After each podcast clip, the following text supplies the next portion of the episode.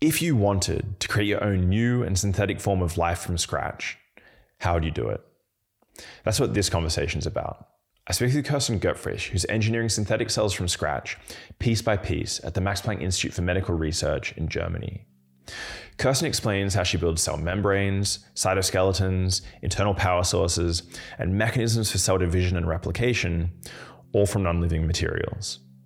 We also discuss the origins of life and the ethics of bringing an entirely new branch of life into existence.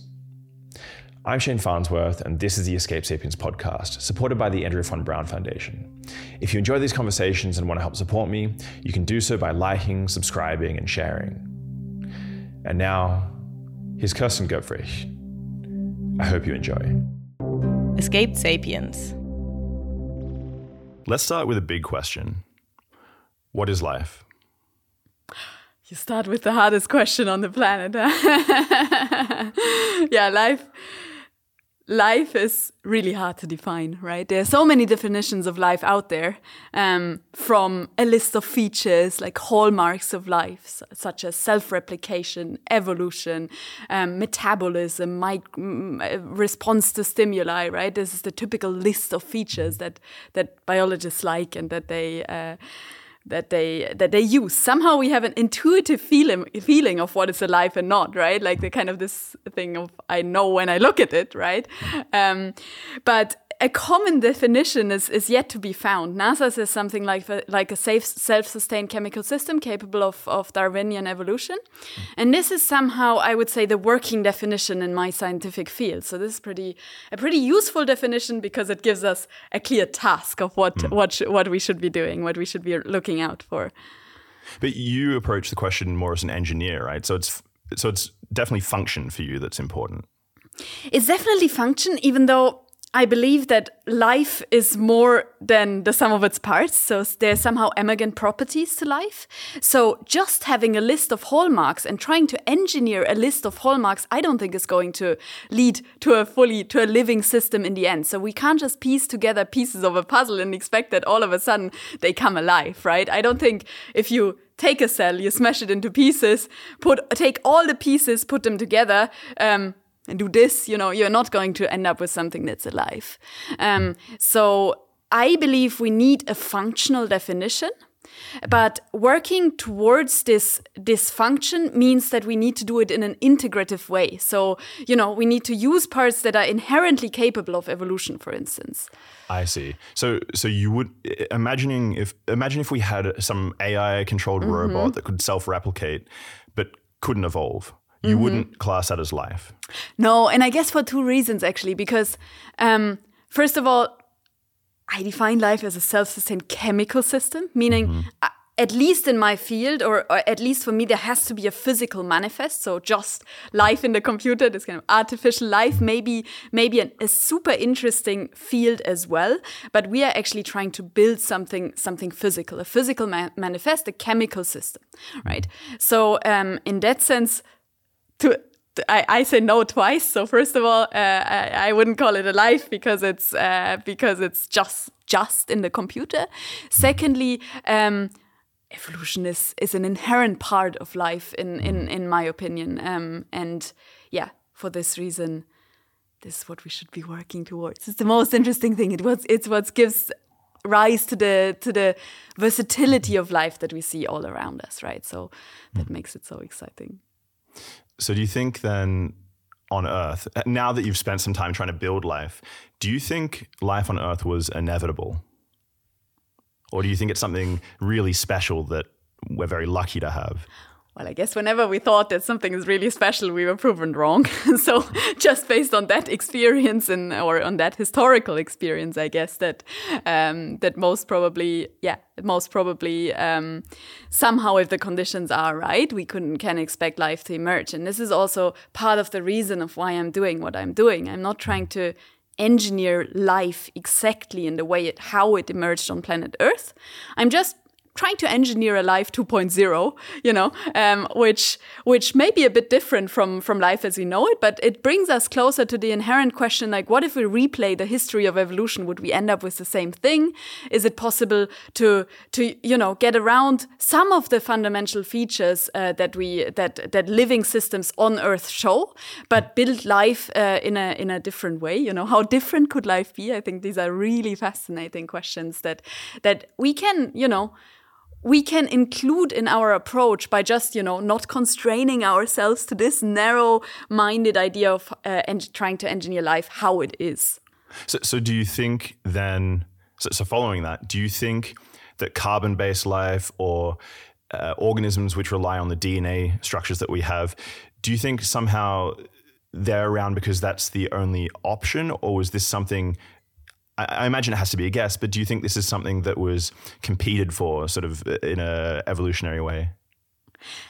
I mean, so I think the fact that that life is carbon based, that life happens in water, and so on. These are um, these are very very fundamental features, and I, I I wouldn't even go I wouldn't even go that deep. But I mean, the fact alone, like chemically speaking, all life on earth is extremely similar, right? Like uh, what I mean by this is, for instance, if we look at the central dogma of molecular biology, it's called the central dogma because all life functions according to it, right? Mm. Means that DNA gets translated, uh, gets uh, DNA makes RNA, RNA makes protein, right? And the protein is the functional part, the DNA is the information storage, right? So the chemical nature of the molecular hardware is is very well defined. So um, the kind of questions that we are asking is, you know, is the central dogma inevitable? Or mm. could we imagine a form of life where, for instance, information and function like, uh, happens in the same molecule, where, for instance, we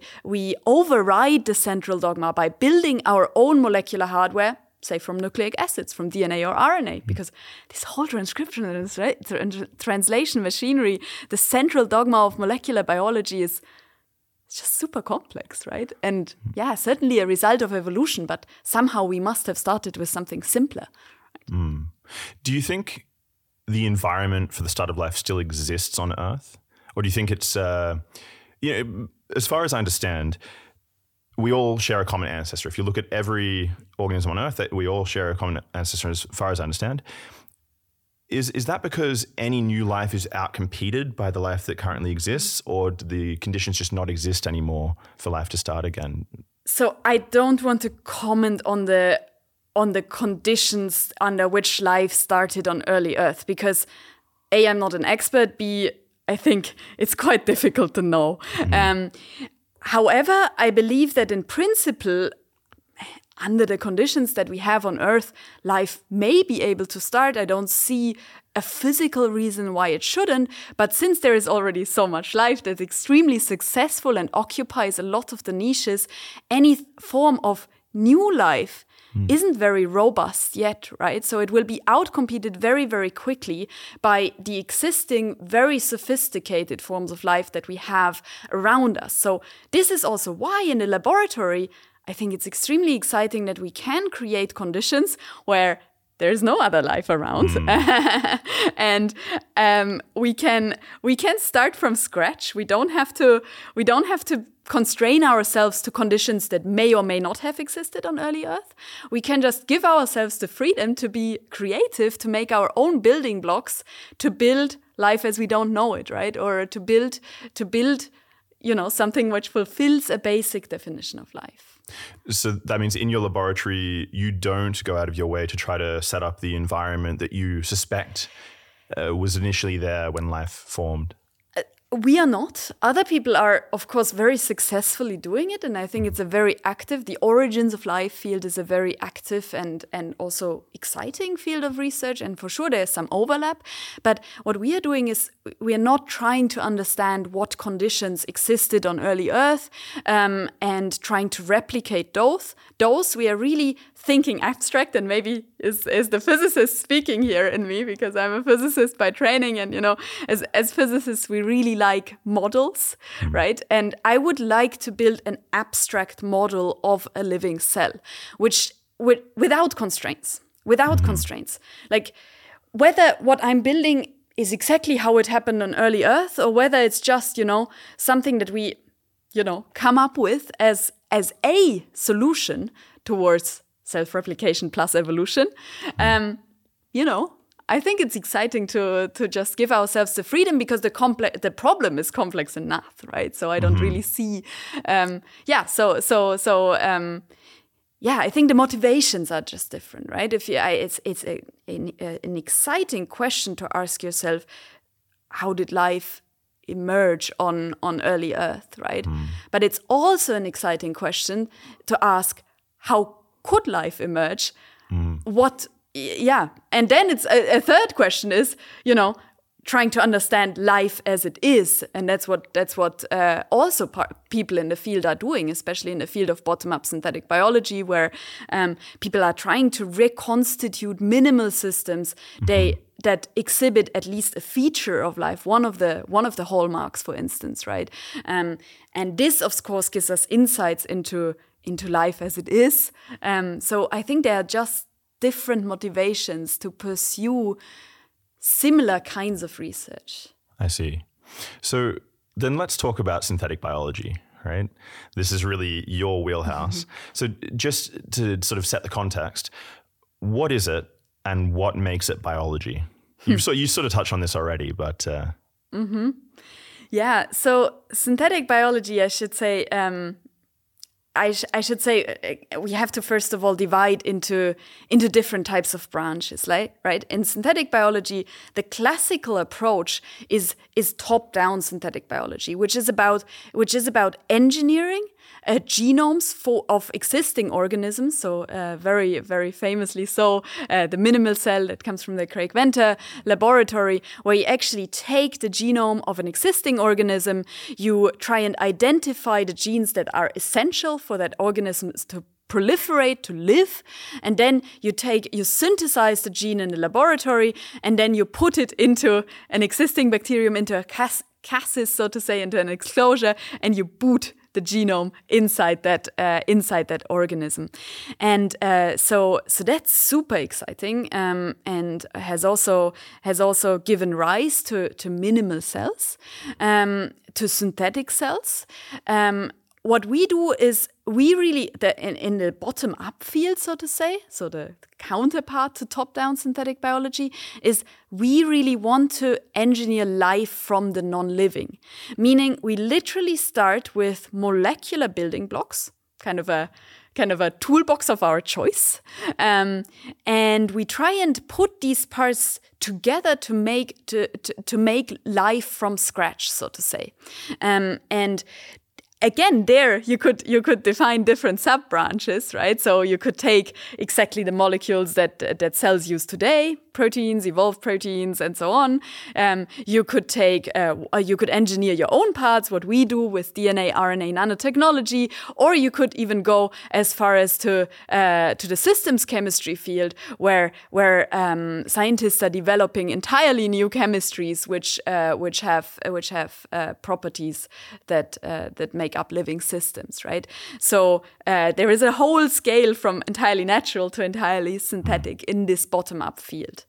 Um, But so you really focus on function. It, it, for you, it doesn't matter whether you're using completely, let's say, alien materials uh, or whether you're using DNA. It, as long as you can re- regenerate sort of the function that you're interested in, you, you're in some sense an engineer.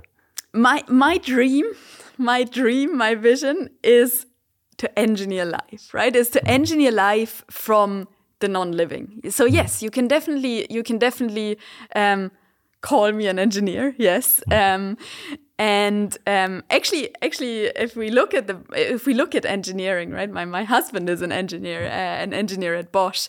Um, we can learn a lot from from the type of from uh, the engineering problem is entirely different. Of course, it's much more it's much more complex.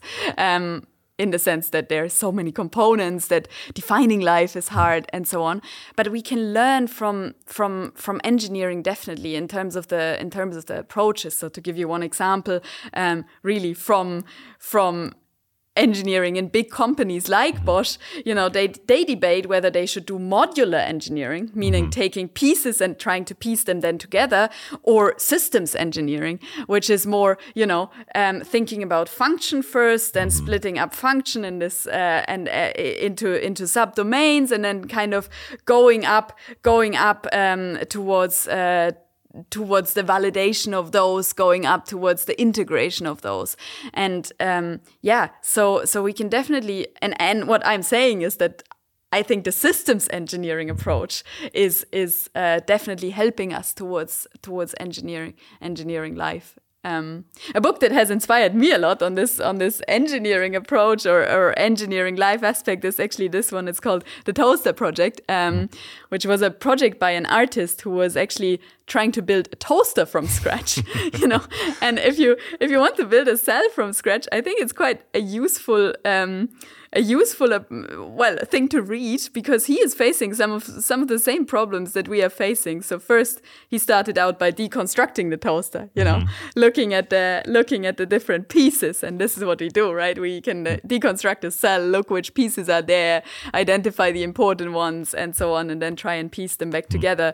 But then he also says things like you know what does it mean to build from scratch right? It's never you're never truly building things from scratch. You're always building up on something that is there, right? But, but I've heard about this story, right? So he actually mined the materials himself, Yes. and he he made the plastic casing. He so his goal was to start from complete scratch, and he picked the simplest thing he could imagine. Everyone has a toaster in their house, but then I think from memory, when he opened it up, he saw circuit boards and all sorts of complicated things. And then he took apart even the circuit boards and, and the little transistors and so on and capacitors and looked at the different materials that go into those, right? So there's hmm. always whenever you have a part, you have a subpart. And this is hmm. also what we what we are seeing, right? Whenever yeah, you have a cell, then inside the cell there's a nucleus. Inside the nucleus there's again many, many different parts. There is the DNA, but then the DNA is made of nucleotides and so on and so forth. So you can go deeper and deeper down. Um, so um, yeah, it's just an extremely complex engineering problem. Even engineering a toaster, right? Eventually, he con- concludes it needs it needs a whole society or, or mankind to build a, a toaster because it seems you know it seems we are we are building so much up on knowledge that has been generated by others. Um, But to preface your own work, was he successful? Do you define this as success? for, for those who are just listening, uh, Kerstin's holding up a book with a mangled looking toaster on the cover. I, I think it's successful. I mean, as, as long as it can toast a piece of bread. I think it can. It doesn't have an automatic switch off, um, though. Um, it has a price tag on it, which I think was one thou- over one thousand dollar. so you know, um, trying to. I think whenever you're trying to reverse engineer something, when you're trying to re-engineer something, you should also think about um, in being innovative, right? Yeah. And in a in a way he did, right? You don't just want to reinvent the wheel. You actually want to come up with um, you know, like for instance, if you want to engineer a toaster, you could be thinking about how do I make it more energy efficient? How can a toaster make better bread, right? And in a similar way, we can think about engineering a cell, right? How do we actually make it do something that a cell cannot do yet. Right? And this this leads us towards the applications also of synthetic biology, uh, or or also bottom up synthetic biology. Before jumping into that, let's imagine you're successful and you uh, boot Life 2.0. There's a new form of life that you've invented. What would you call it?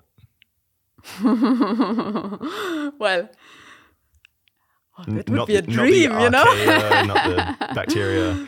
Your branch. that that that would be a dream to be allowed to name life 2.2.0. So If you say. boot it, you're allowed. Um, Well, I guess I guess um, I guess we try and talk about about synthetic life, right? Um, I don't know if it's a good name. I, I like to I like to often say I'm trying to build a model of a cell. So maybe like mo- yeah, because maybe again it's the physicist in me speaking that that uh, we want to create this to start with the simplest possible um, form of life because I fundamentally believe that complexity can come in through evolution. So we really want to go as simple as possible to build a model. Models have been so successful in the world of physics, right? They have been describing the world around us for for for you know centuries. So I think this way of thinking in abstract models is is quite powerful. So I quite like the term model cell or or you know mm. as in cell not the biolog- not in the biological sense necessarily. When i say cell people immediately think you know bacterium eukaryote whatever. Mm. No this is not what i mean. I mean cell as in a minimal a minimal living entity. So this is my definition of a cell a minimal living entity. Mm-hmm. So i want to build a model of a, a minimal model of a living entity right um, Okay, so then let's let's talk about that. What are the what are the minimal engineering steps you need to take to get what you want? What are the what are the and also where do you start? So what are the minimal steps and where do you start? Yeah, so I guess this brings us back to the definition, right? Self replication, a minimal system capable of self replication and open ended evolution. So, where would I start? I would start by thinking about the building blocks, the building blocks that I need. Um, so, basically, um, I guess an information carrier, an information carrier that makes a phenotype upon which evolu- phenotype meaning um, a physical a physical function upon which evolution can act. So, and this now is the first choice to make, right? What kind of toolbox, what kind of building blocks do you want to use? Um, so, of course, you could say the, the building blocks of, of, of cells, right? So you could say proteins, for instance, right? They make the functions in cells. Um, they also carry information, the nuclei, the, the amino acids in their amino acid sequence.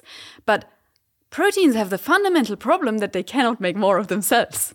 Right? So if you want to build a self-replicating system based on proteins, it won't work. Mm-hmm. You actually need the entire machinery that makes proteins. So DNA makes RNA, RNA makes protein, and this whole machinery.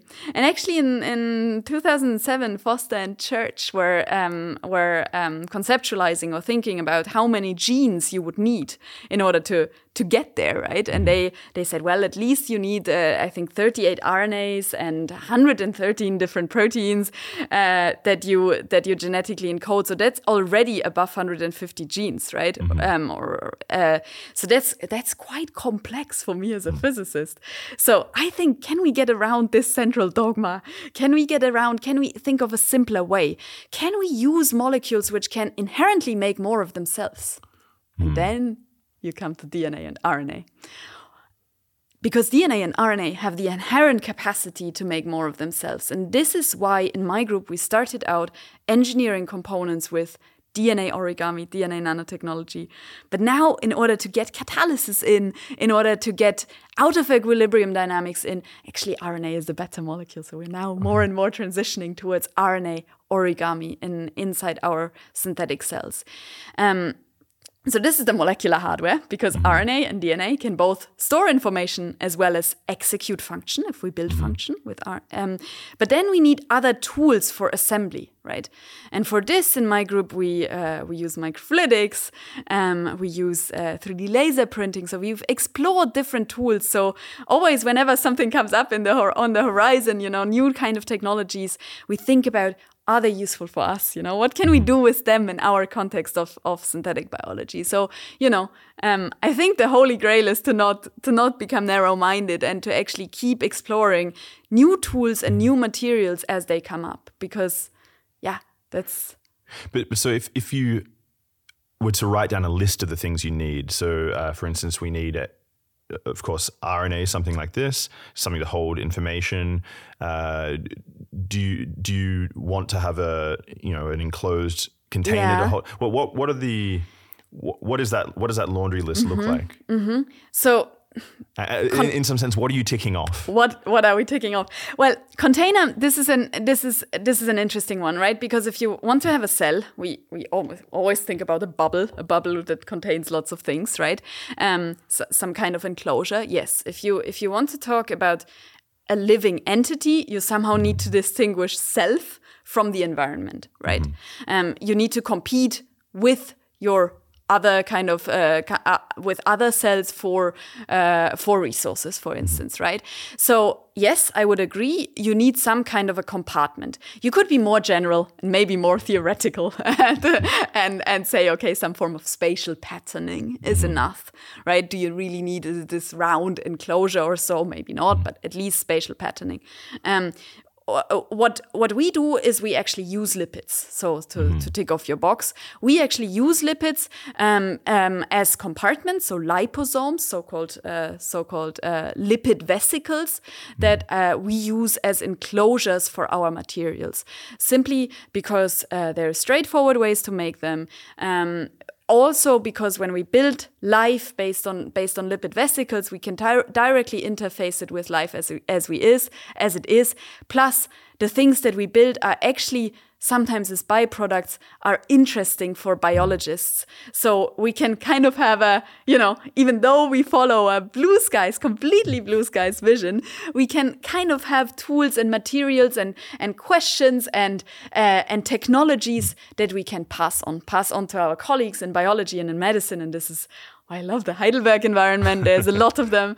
Um, where um, where you know the kind of components that we build can actually be useful. And this for us or for me is one of the main reason to you know not go completely crazy and uh, uh, but but actually stick to to some of the molecular building blocks that that life is using but actually engineering them in a completely different way. Um, so we use liposomes we use DNA origami and RNA origami um, as as as molecular hardware so to say.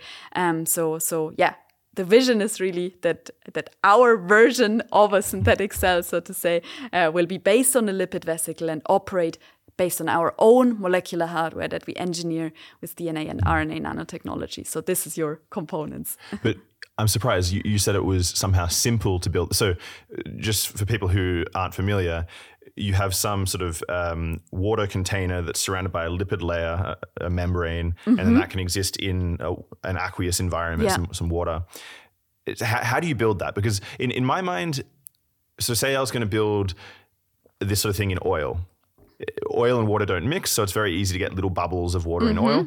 But then how do you get it to be cell sized and how do you get that to exist in, in water? Is it really simple? And this is a long question. Is it really that simple? And does it sort of give you, does it make you, does it help you understand whether nature could have done this e- mm-hmm. easily? Mm-hmm. So liposomes actually we can form by more or less self-assembly processes, at least out of equilibri- out of equilibrium self-assembly. So what you can do is you can, for instance, and there's many ways of doing this. There's microfluidic methods to make uh, liposomes.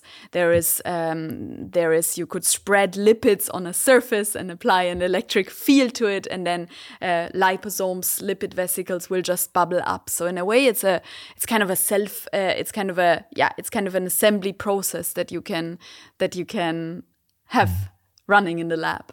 But so you can you can readily understand how it happened in nature. Then is it simple enough that you could imagine this vesicles to form in nature? Uh, vesicles of that size? Yeah yeah because if you have if you have for instance and uh, again i'm not in the origins of life field right? But if you say if you have lipids that are deposited on some kind of surface say a surface of a rock and then you have wet dry cycles for instance or or um, yeah um, also uh, you you can the, these uh, these lipids can come off the rock and basically form form little lipid bubbles right this is definitely imaginable I see. And so the second thing you mentioned is DNA uh, engineering. Do you call it or DNA dna origami? nanotechnology Yeah. dna origami yeah So this for people who aren't familiar, usually I think of DNA as a store of information, but here you mean something completely different. You mean literally taking DNA or RNA and folding it into shapes to build structures that are tiny, that perform functions that you're interested in. Yes. Yes. So this is what exactly this is what the field of DNA origami or DNA nanotechnology is about. It's about taking DNA out of its context in genetics and using it for architecture. So all of this is based on the beautiful work, beautiful work of, of Ned Seeman, who realized apparently, and this is a small anecdote, if I may. Um, You may. this is uh, he, he claims that he saw a painting by by Escher. Maybe you know it, the one with the with the staggered fish that seemed to Yeah. form a crystal. Um, So he was seeing this painting, and he was thinking he was a protein crystallographer. Um, he was thinking, you know, what if we what if we replace the fish by DNA double helices? Mm-hmm. Couldn't we build a crystal of DNA and couldn't we use this to co-crystallize proteins and use this for protein crystallography for proteins that are dis- difficult to crystallize? And he looked into into biology and he found found that nature in nature you can form nucleic acid branches. Right? Mm-hmm. Imagine you have two strands of DNA mm. if they are complementary, meaning if their sequence, if their genetic alphabet matches, they will bind and form a double helix, right? A binds T, adenine binds thymine, guanine binds cytosine. Um, if the sequences, if the genetic alphabet mat- matches, you get a DNA double helix. Now, imagine you have got DNA sequences extended from those that are not complementary. Well, then they won't form a DNA double helix. But you're creating a binding site for a third strand of DNA, which can actually bind to these single stranded overhangs and thereby form something like a Y, right? Mm-hmm. So then with three strands of DNA, you can already engineer by intelligent sequence matching a nucleic acid branch. And this is, was Ned Seeman's revolutionary realization that you can actually build nucleic acid, uh, stable nucleic acid branches like they exist, you know, in a replication fork. For instance, when DNA is replicated, you get, you get a branch nucleic acid. Of course, uh, yeah.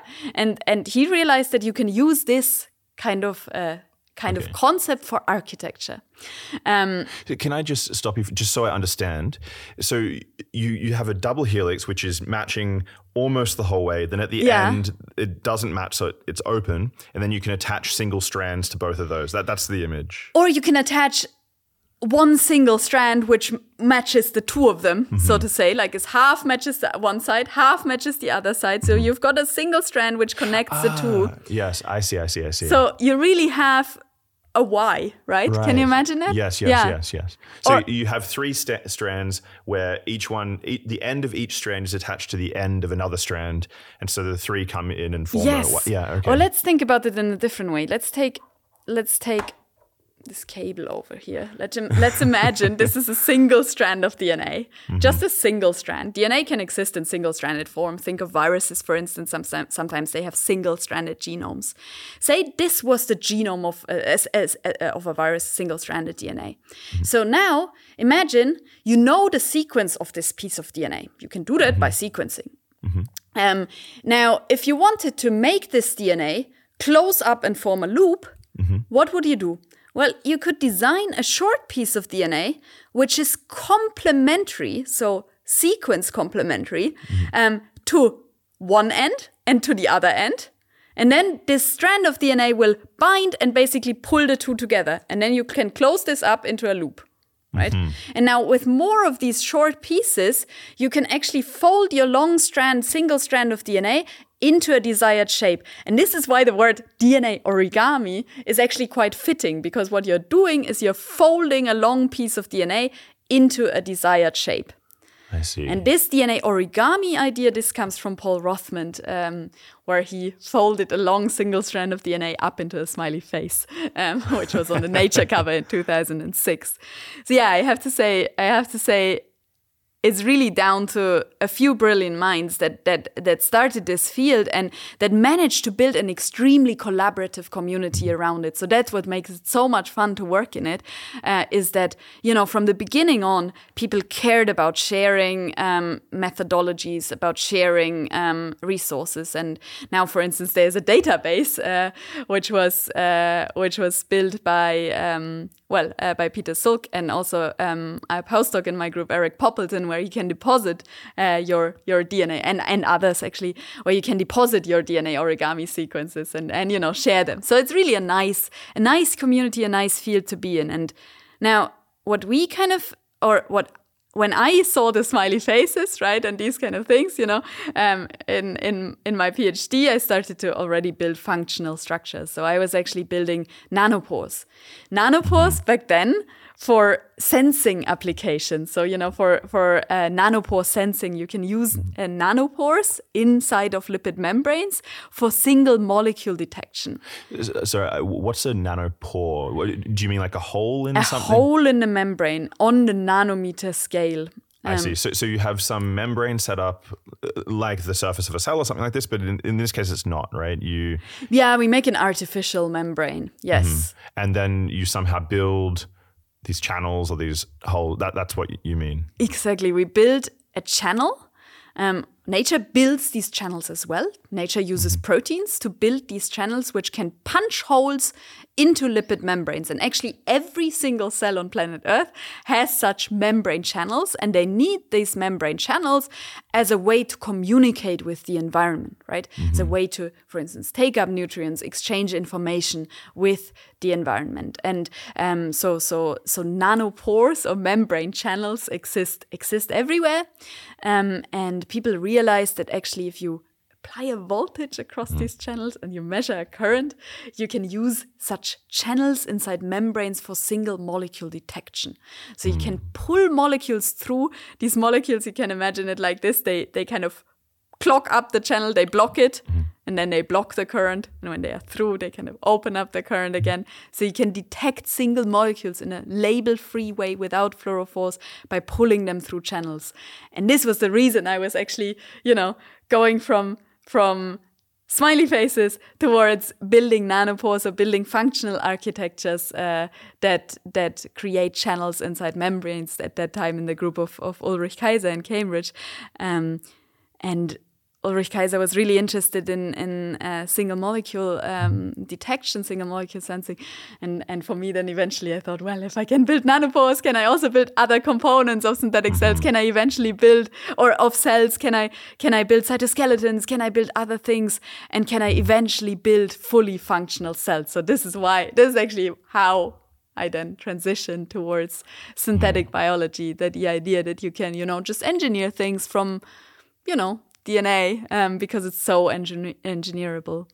So, what's the most complex thing you've been able to build? At, what's what? What are the most impressive shapes you're able to build? Ooh, define define complexity. Um, I mean, so we've been building these nanopores.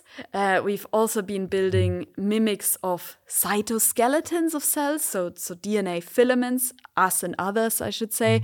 Um, which which mimic the function of a cytoskeleton inside a cell. Um, These are just for those. Who, this is as far as I understand. I'm not a biologist. These are sort of these are really like the bones or something of of the cell, right? It gives some.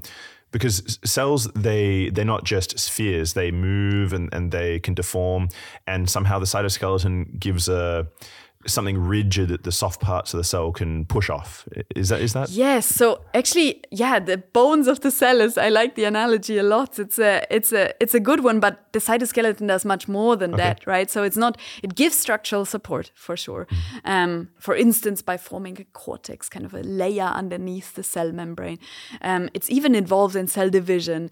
The cytoskeleton helps transport stuff along uh, within the cell. Um, maybe you've seen. Maybe some of you have seen these cool animations of you know. Uh, I'll try to put them on screen for those watching.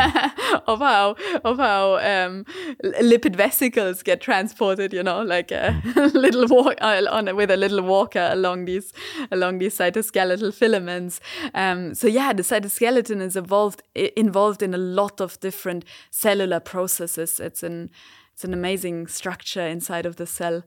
Um, we've also been building linkers or or structures which can induce the fusion of two lipid vesicles, for instance. Think about growth. Like fusion is really important so that you can actually grow the membrane of cells. Um, so yeah, we've we've really been trying to make a toolbox with DNA nanotechnology of things that we can engineer from scratch, um, such that we get more and more functions of living systems. But there is a but. Um, so I have to say that that most of the structures or all of the structures that we engineer, we first of all have to make them mm-hmm. in the lab, right? And then we put them on the inside of the lipid vesicle, and then we check for function, right? Mm. Um, so, but so far there is no link no direct link between information and function, right? The synthetic mm. cell cannot produce these structures. The lipid vesicle cannot produce these structures by itself. And this is now why we are so excited about, about RNA origami, because mm-hmm. with RNA origami, you can use DNA in its natural context. So you can take a gene, so to say, which encodes for an RNA origami, which you, so you take the DNA gene, you copy, you produce RNA from it like a cell would do mm-hmm. um, by transcription, you say. And then the RNA origami can fold inside of the synthetic cell by, by transcription. Um, and so the synthetic cell can produce the functional parts by itself. And so we have genetically encoded the functional parts, and now evolution can act on function. And, and this is, I think, where it's starting to get exciting. And this is why we are so excited, or this is why we also make, made this big leap from DNA nanotechnology towards RNA nanotechnology, because finally, you know, with DNA, oftentimes for function, we also need chemical modification, mm-hmm. which a synthetic cell could never do, right? A synthetic cell could never attach a certain chemical moiety to a DNA strand, a chemical tag. This, this chemistry simply doesn't exist inside of a synthetic cell or a living cell. But RNA is so versatile that we actually get around these, the need for chemical functionalization. So we can use aptamers, we can use aptamers are structures which bind small molecules or, or, or other components inside of the synthetic cell. Um, and ribozymes. Ribozymes are RNA structures which have catalytic activity. Um, so, in that sense, we are very excited about this new branch that that we are just starting. I see. So up until now, you've worked on building things like cytoskeletons, things that link those to the membrane link linkers, yes, and channels, components that are sort of well, so far non-dynamic. I guess we can talk about dynamics in a second and now you want a way for the, for the cell itself to, to generate those. those. You don't have to put them in. Yes. And uh, this is kind of a question on the side, but how how well do we understand the link between what is in the DNA or RNA in your case and the form of the cell and what it does as yeah. in the phenotype I, I yeah guess. yeah so with DNA and RNA nanotechnology, we basically design the phenotype, mm. we design the shape. And it's done by computational design in both cases. So, uh, with, uh, with uh, DNA origami, for instance, there are software programs that, that exist where you literally sketch out the shape that you want. And then um, the the computer uh, then, then you can basically calculate the DNA sequences that you need in order to make up the shape automatically. It's literally click a button. Yeah. Mm -hmm. And then the program gives you out a list of about 200 uh, different sequences, which you simply, uh, you send this Excel sheet to a company which produces these 200 different sequences. Uh, a few days later, you get them in a, in a little box. You literally take a pipette, mix them all together, and then heat them up, cool them down slowly. And then you've got billions and billions of copies of the shape that you initially designed in just, in just a drop of water, quite literally. Mm. so this works extremely well um, and extremely, extremely amazing, extremely beautiful, really fascinating to see. Um, it's simply, you know, it sounds like magic, maybe, right? But all it is is, is is basically energy minimization, right? The DNA sequences just bind together um, in order to to have the maximum number of of uh, of base pairs formed, right? So in that sense, it is it is quite predictable. There are just four different, uh, I mean, uh, four different nucleic acids. Uh, A, T, C, and G are the letters of the of the genetic code.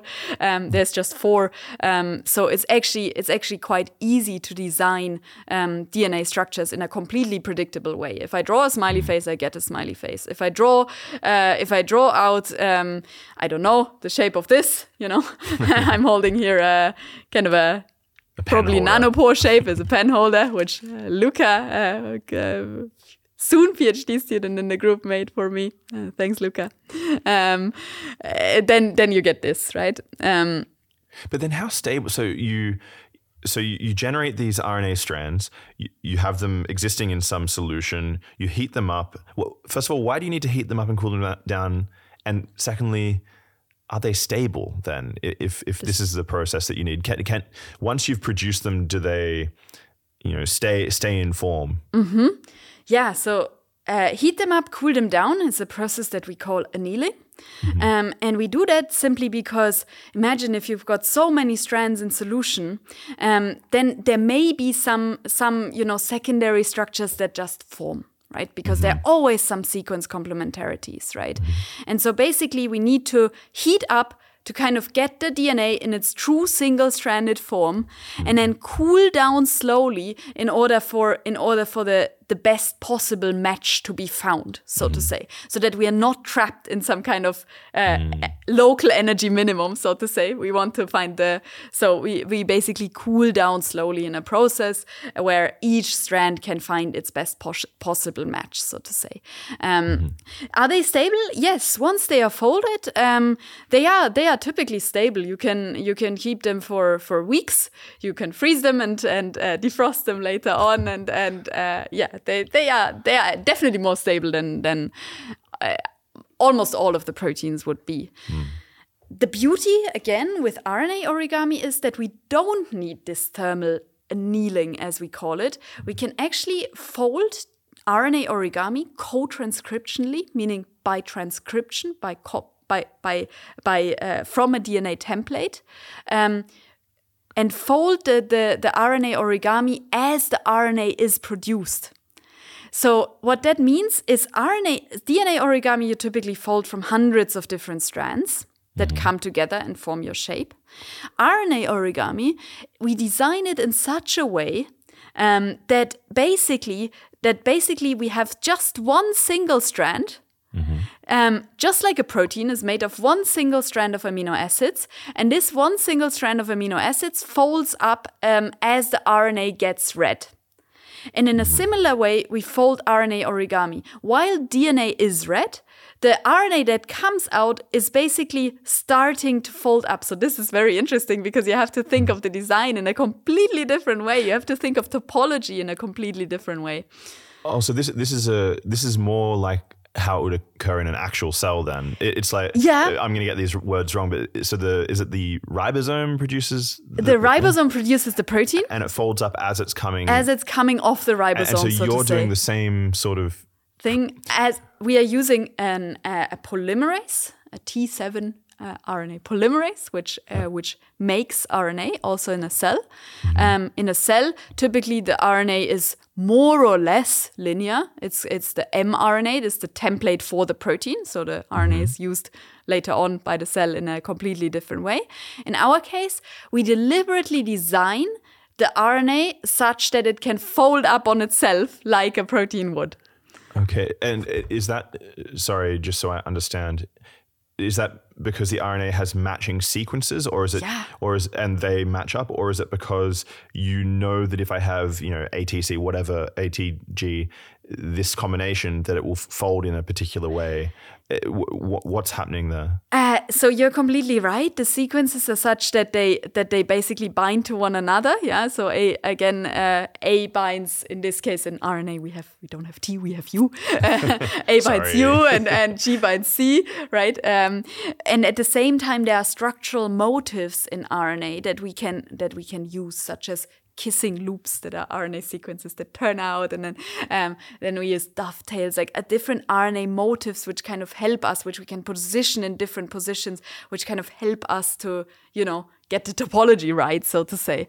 Um, so this co-transcriptional folding idea, um, it was really developed by the group of Ebbe Andersen. So and and uh, so I should I should uh, put this clearly out there. So again, you know. Um, it's cool that yeah, there's so much development going on, and uh, that there are really new kind of things that we can start to be doing that were completely unthinkable a few a few years back. So this really uh, enables us to do uh, what we can now do in synthetic cells all of a sudden.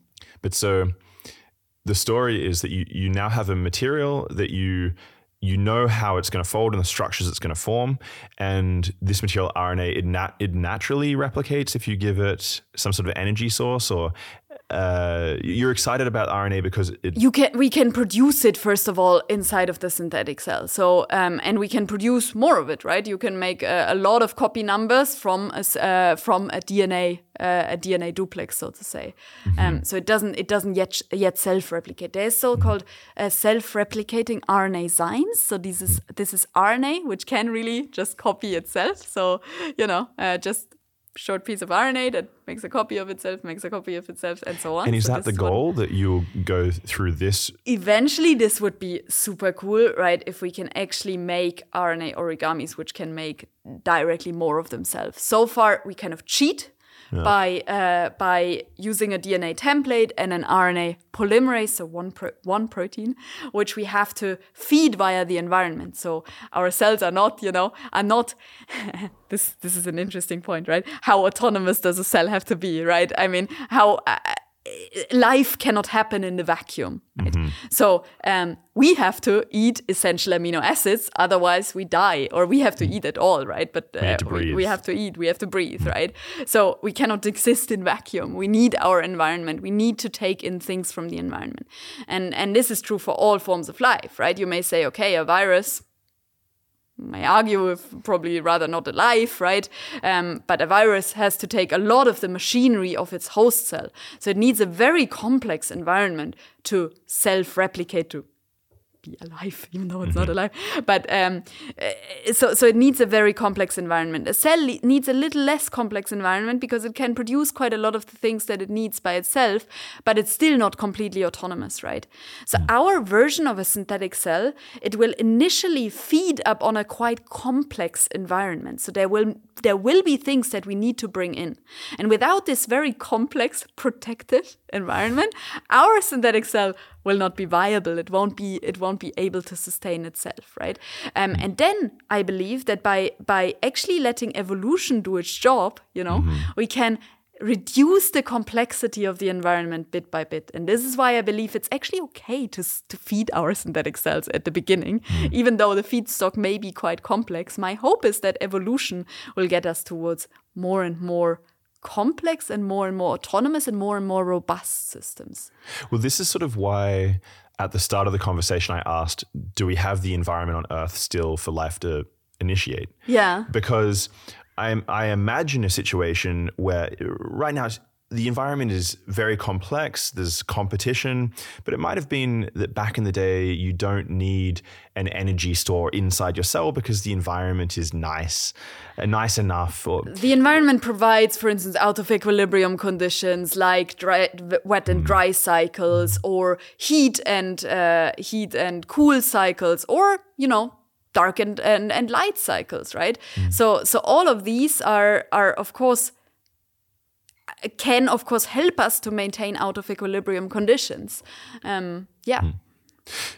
Okay, so so far everything we've discussed has been in some sense structural. So we've talked about uh, membranes, we've talked about the cytoskeleton, b- building these uh, structures. Mm-hmm. But then, how do you get dynamics? So, do you have something that is some sort of a, an engine that mm-hmm. moves and and uh, gives life to these cells? Do you mm-hmm. and, and, what's the energy source uh, mm-hmm. sort of in this direction? Yeah, so let's start a bit historically. Let's take a, a, few steps back and and uh, start how how I started to think about this in, in my group, right? Because you're completely right. Like, right, life is about dynamics. If you have something static, it's quite boring. It's not. It's definitely not something we'd call alive. Um, so the way I started to think about this in my group is I mean, we come from the field of DNA nanotechnology. We were building DNA nanostructures that were initially passive, right? They had a certain shape. They could do certain things like the nanopores that self assemble into membranes, but once they are there, they're more or less there, right? They are not, they are not uh, responding, like they're, they're, they're, not dynamic. Um, so what, what do we need in order to go from static DNA nanostructures that are just bricks towards dynamic DNA nanostructures? Well, actually, we need to find ways for dynamic reconfiguration. And the field of DNA nanotechnology has has actually found has come up with several solutions um, towards reconfiguring preformed DNA structures, so to say. Um, and what what what it is all about is basically fine tuning energy landscapes, right? So it's about fine tuning energy landscapes for the dynamic reconfiguration of these structures to make to a transition from shape A to shape B and potentially back to shape A.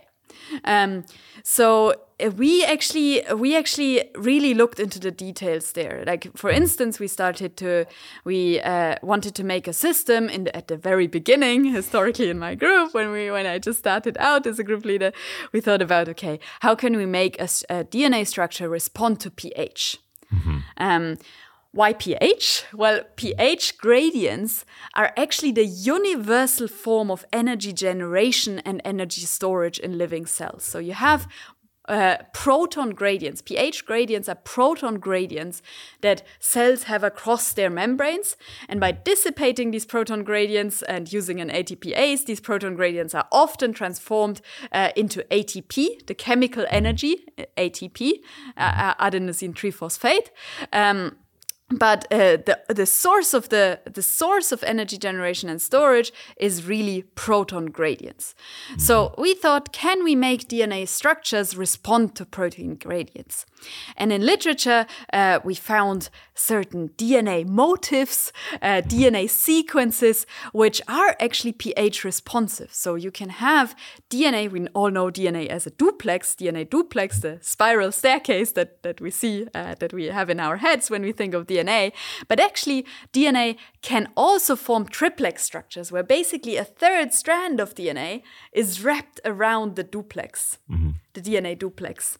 Um, and this is a pH dependent, uh, pH and sequence dependent uh, phenomenon. And so we thought, okay, can we integrate uh, this uh, pH responsive sequence to make pH responsive structures inside of our synthetic cells? Um, we did uh, actually, even in collaboration, we did uh, molecular dynamic simulations. We saw strange things. We thought that, for instance, by changing just a fluorophore on these DNA strands, you can completely change the dynamics. So, so Uh, it's a fluorophore. It's a, it's a. We we like to look at our systems. We like to see them in fluorescence microscopy, uh, because they are too small to see otherwise. And this is why we put something that glows at the end of it. So just something that where you can shine light on it. Basically, you get you get light back, uh, and then you can see, you can visualize the structures. So basically, a we call it a dye or a fluorophore. And we saw that by just changing the modification on our pH responsive structures, we can completely change the steady state and the dynamics of these systems. So then we realized okay, we can actually use fluorophores to mm-hmm. fine tune energy landscapes for dynamic reconfiguration of these structures. And like this, we started to build more and more different kinds of dynamic structures. So, just so I understand, you, you have these uh, triple stranded DNA structures, which, when the chemical environment around them changes, they move. When the pH changes, you go from double stranded DNA as we know it to triple stranded DNA. And like this, imagine, for instance, you have a double stranded DNA anchored in the membrane of the synthetic cell. So in this, mm-hmm. in, in- at the periphery, at the at the boundary of the synthetic cell, and then you have a third strand of DNA that can either be bound to the mm-hmm. membrane to shuttle things to the membrane, for instance, or deattach.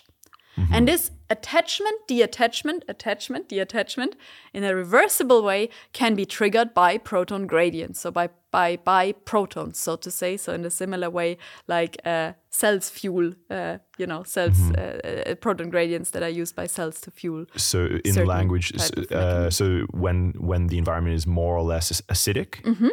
I see, and so and you can get your so you can you can have these D- DNA structures which are Mm-hmm. atta- you attach in the in the membrane inside the cell. They sort Mm-hmm. of span the cell, I imagine. Yeah, or are maybe just depends on what kind of function you want to look at. So at that time, we wanted to look at structural stabilization of this compartment itself, or also structural deformation. So we actually had a DNA origami, which uh, can either attach to the membrane at a certain pH. Or detach from the membrane. And by this, we could change the shape of our synthetic cell. So again, thinking of it. the cytoscape, we could watch it how it goes spherical, deformed, spherical, deformed, Okay. spherical, deformed. Um, so so in that sense, yeah, we can we can use pH to kind of change the phenotype, if you will, Yeah. or the shape of our synthetic cells. And but again, um, yeah, then then then uh, pH gradients is, is is one mechanism, but you can think of other stimuli, right? And uh, and for us, always light is a nice is a nice stimulus because light is a you can imagine that like light dark cycles, you know, finally the sun is shining again, uh, shining again. Before it was cloudy and raining, you know. So a change of light is something that's very much you know physiological or you know imaginable in in in an environment so to say. Um, plus light can penetrate to the inside of our compartment very easily. So we don't actually need to change the chemical environment. We can just you know turn off the light source of our microscope and turn it on again and turn it off again and turn turn it on again. So in that sense light for us is a very nice stimulus. And you can again switch or make DNA nanostructures respond to light by uh, inclu- including different chemical modifications into the DNA duplex. So, for instance, we took azobenzene. Azobenzene is a molecule which can switch between a certain conformation, its so called cis state, to its trans state when you illuminate it with UV light. Um, and like this, uh, it happens to be that uh, that one of the states is stabilizing the DNA duplex, the other state is destabilizing it. So by shining light on our DNA structures, in this case DNA cytoskeleton mimics, by turning on and off the light, we can basically assemble and disassemble these structures. So we can have dynamics. The the one thing that sort of jumps out at me when when you say by switching light, it doesn't sound autonomous, right? It, it sounds like you know you have this external light going on and off. Yeah. Whereas with the proton, uh, sort of the change in acidity inside the cell, it sounds like that would be easier to make autonomous. Autonomous. Uh, Are you able to get autonomous movement in, in your cells? So in the case of the pH gradients, actually, we made use of E. coli cells, uh, which uh, included uh, included proton pumps, so um, bacteriorhodopsin or xenorhodopsin in that case, which can basically produce proton gradients again upon illumination, right? Also, also cells don't, as I said, also cells don't work without their environment, right? So, so um, yeah, some some kind of environmental input is needed. Yeah, you're completely right. Like autonomous, entirely autonomous, is is uh, is in this case not possible. I think what's even worse is that we put a chemical modification on the DNA, azobenzene, right? azobenzene, a cell could never produce DNA with azoben- azobenzene, right? Luckily, we are, we are, we are not, I'm not a chemist. I couldn't produce it either, but luckily there are companies that make DNA that's modified with these kind of molecules, right? So, hmm. but a cell could never make this. So our synthetic cell could never make this. And this is why, again, why I believe that going towards RNA origami or going towards RNA, which is chemically so much more versatile, we can include these kind of dynamics, but without necessarily needing complex chemical modifications that a cell could not make. And um, yeah, so yes, we are cheating on different levels. I completely agree with you. On on different levels, we are making our lives easy and just you know uh, trying to build things that work. And I don't think it's cheating. This is so. So just so I understand, you have a membrane with the structures, the dynamic structures inside, and when when you're looking at the proton gradient approach, you said you, you take E. coli. So this is you, you also have that inside the Bacterial cell. So you, so, you have bacterial cells inside your cell, and and those cells are they engineered to do something, or They are genetically engineered, so in a way you could call it top-down engineered. So we took top-down synthetic biology to engineer these E. coli such that they overproduce uh, xenorhodopsin that that you know creates these proton gradients um, upon light illumination. And yes, we use them as a as a way to fuel our system. So um, But this is what this is like mitochondria, right? So this is like a mitochondria. I mean, is- yeah, is- you're completely for, for- right. For, people who this is actually um, this is one of my favorite stories in biology. Are you able to explain a little bit about how we ended up with mitochondria? Because we're, Oh. we're, we're sort of if this is too far out of uh, field, but we're hybrids, right? This is So this is me, a physicist, trying to explain the origins of mitochondria, which is uh, which is taking me out of my comfort zone. But basically, the hypothesis or the acknowledged hypothesis here is that that basically free living bacteria were eventually uptaken, um, and you can see this actually because mitochondria have two membranes, right? So in the uptake process, you you you- kept the second membrane that you know you had when oh, the it, cells it fused. pushed through the yeah. cell and then yeah, and then absorbed have, this. yeah. I didn't know that. Um, and and so so basically there is a, a number of reasons. Cell nucleus is the same thing. There's a number of reasons for us to believe that the origins of eukaryotic cells actually um, are down to the uptake, like uh, cells that that we are made of. so this is with a nucleus. Cells with a nucleus and uh, cells with a cytoskeleton, cells with mitochondria, the kind of cells that mammals are are made of. Um, mammals and yeah, so that that we are kind of hybrids. Yeah, Okay, so so you have you, you have uh, structures for rigidity and and movement. You you have uh, an energy producer, I, I guess, in, in the form of your own uh, synthesized mitochondria. Using well, if you call them that way. uh, how do you do, you, also have uh, cell division, right? Yes. So cell division. Let's let's get to cell division. I mean, cell division is an interesting one, right? Because it's so cell division is somehow a key part of life, right? You could never call something alive without without replication. Um, So so cell division was quite high up on our list, right? We wanted to be able to divide our lipid vesicles. Um, now you could think about, okay, how do cells do it? Well, cells oftentimes use their cytoskeleton that we talked about earlier. Um, oftentimes you would actually bundle cytoskeletal filaments, which then form a ring um, at the at the periphery of the cell, and then this ring contracts and splits one cell into two right? It's quite a complex machinery that that actually does that, um, and there's quite a lot of work in the bottom-up synthetic biology field um, on finding a minimal set of components which are, is actually sufficient to divide lipid vesicles, right? Um, to find a machinery to divide lipid vesicles and um, it's an ongoing field of research. It's unclear which uh, which uh, which components exactly we need, and uh, we get now to a point where we have two vesicles connected with a close close neck, you know, but not not really fission. So um, there. As I say, the cells have, have evolved complex machinery. So we thought, okay, can we actually engineer something much simpler? Um, now there are two ways. I said we have a DNA cytoskeleton, right? So an obvious thing to do would be to take our DNA cytoskeleton, do what cells do, bundle it, which we can do by molecular crowding or by synthetic crosslinkers. We engineered synthetic crosslinkers, which can crosslink our DNA, DNA filaments, so to say.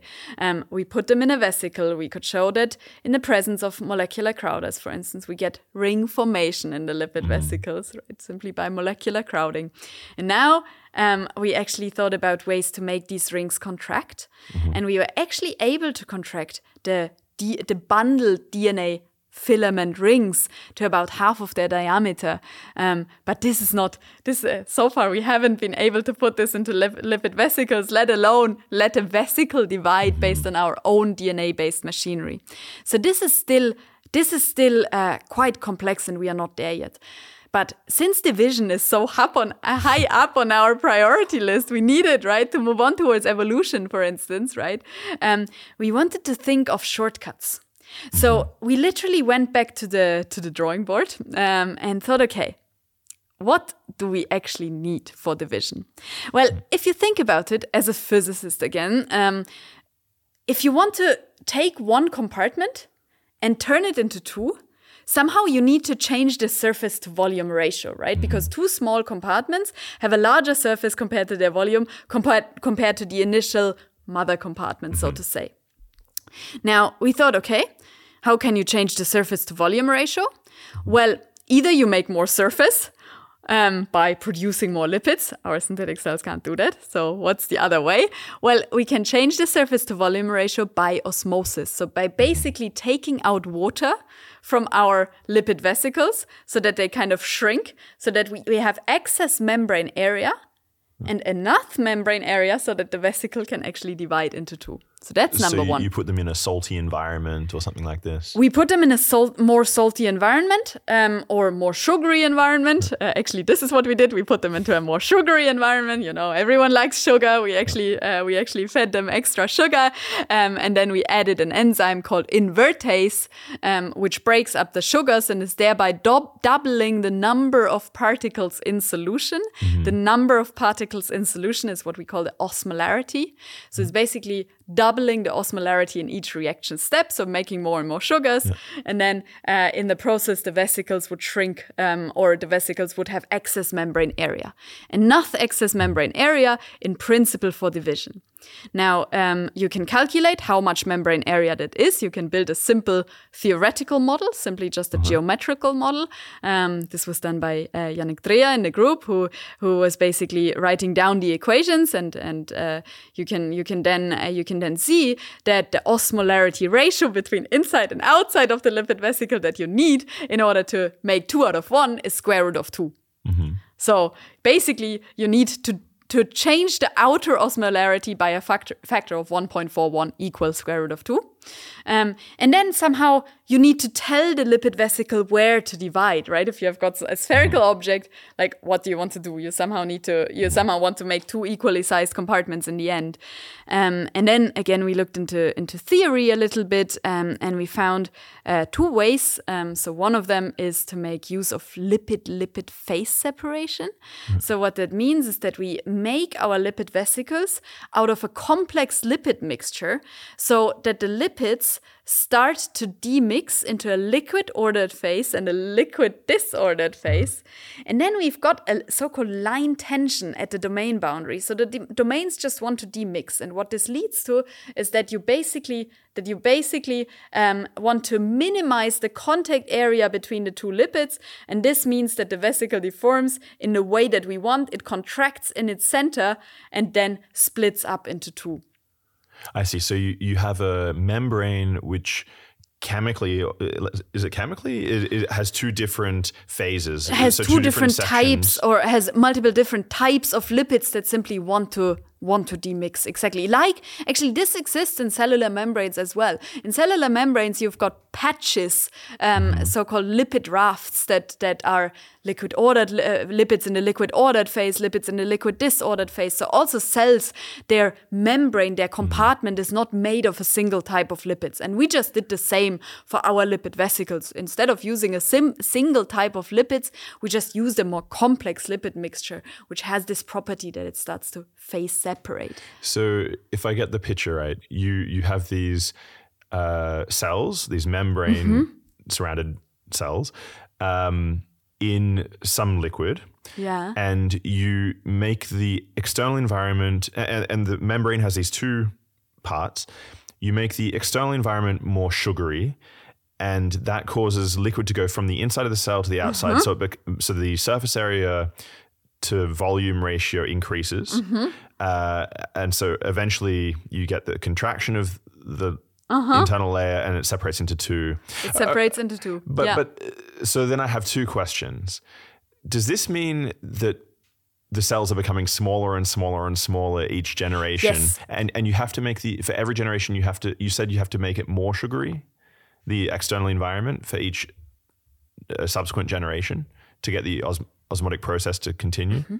I see. So I, okay, wait. So yes, they they shrink basically after division. A cell also after division. First of all, the two daughter compartments are smaller. This is also true for for a living cell, right? Um, now, basically, you need a mechanism. Division alone is not enough. You need a mechanism for regrowth, right? And in our case, we just feed extra lipids.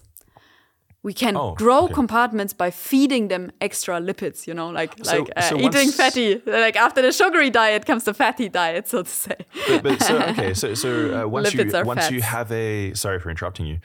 Once you have a cell that's formed, you can in some it's somehow uh, easier to then make a bigger cell for, starting just by feeding them lipids. Yeah. Okay. Yeah. Okay. So we basically again there's there's of course many many details to this. It's a very superficial picture that we are painting here. So um what we are what we are doing in this case is we are actually using again DNA nanotechnology to fuse the respectively other type of lipid. We have preformed liposomes and so on. So it's not like we can just you know uh, divide grow in multiple cycles yet. So we are not we are not there yet, right? So but conceptually yeah. there are ways to actually think about this and there are ways to get there um, I, I believe um, because what this tells us in the end is that division is not so unachievable is that actually all you need is osmotic gradients and is line tension or there's a second way of doing it uh, spontaneous curvature so membrane curvature. So um, and this you can actually get in quite simple ways. So for instance membrane curvature you can simply get by absorbing things on the membrane. This alone is inducing curvature. Now if you think about it i told you that we can absorb dna nanostructures on the surface of lipid vesicles and that this can change the curvature it can change the shape of the lipid vesicle. So now you see if you put now these uh, these kind of worlds together so to say um, you could see how you could potentially dream about genetically encoding division right? Imagine you have a DNA gene which encodes for an RNA origami, which changes the curvature, and then you know, uh, then you could basically dream about genetically encoding division. But yeah, and then you need regrowth and and all of that. So there are steps to be taken, but there's also, I think, clear solutions of how we can get there. And this is this is what I'm saying.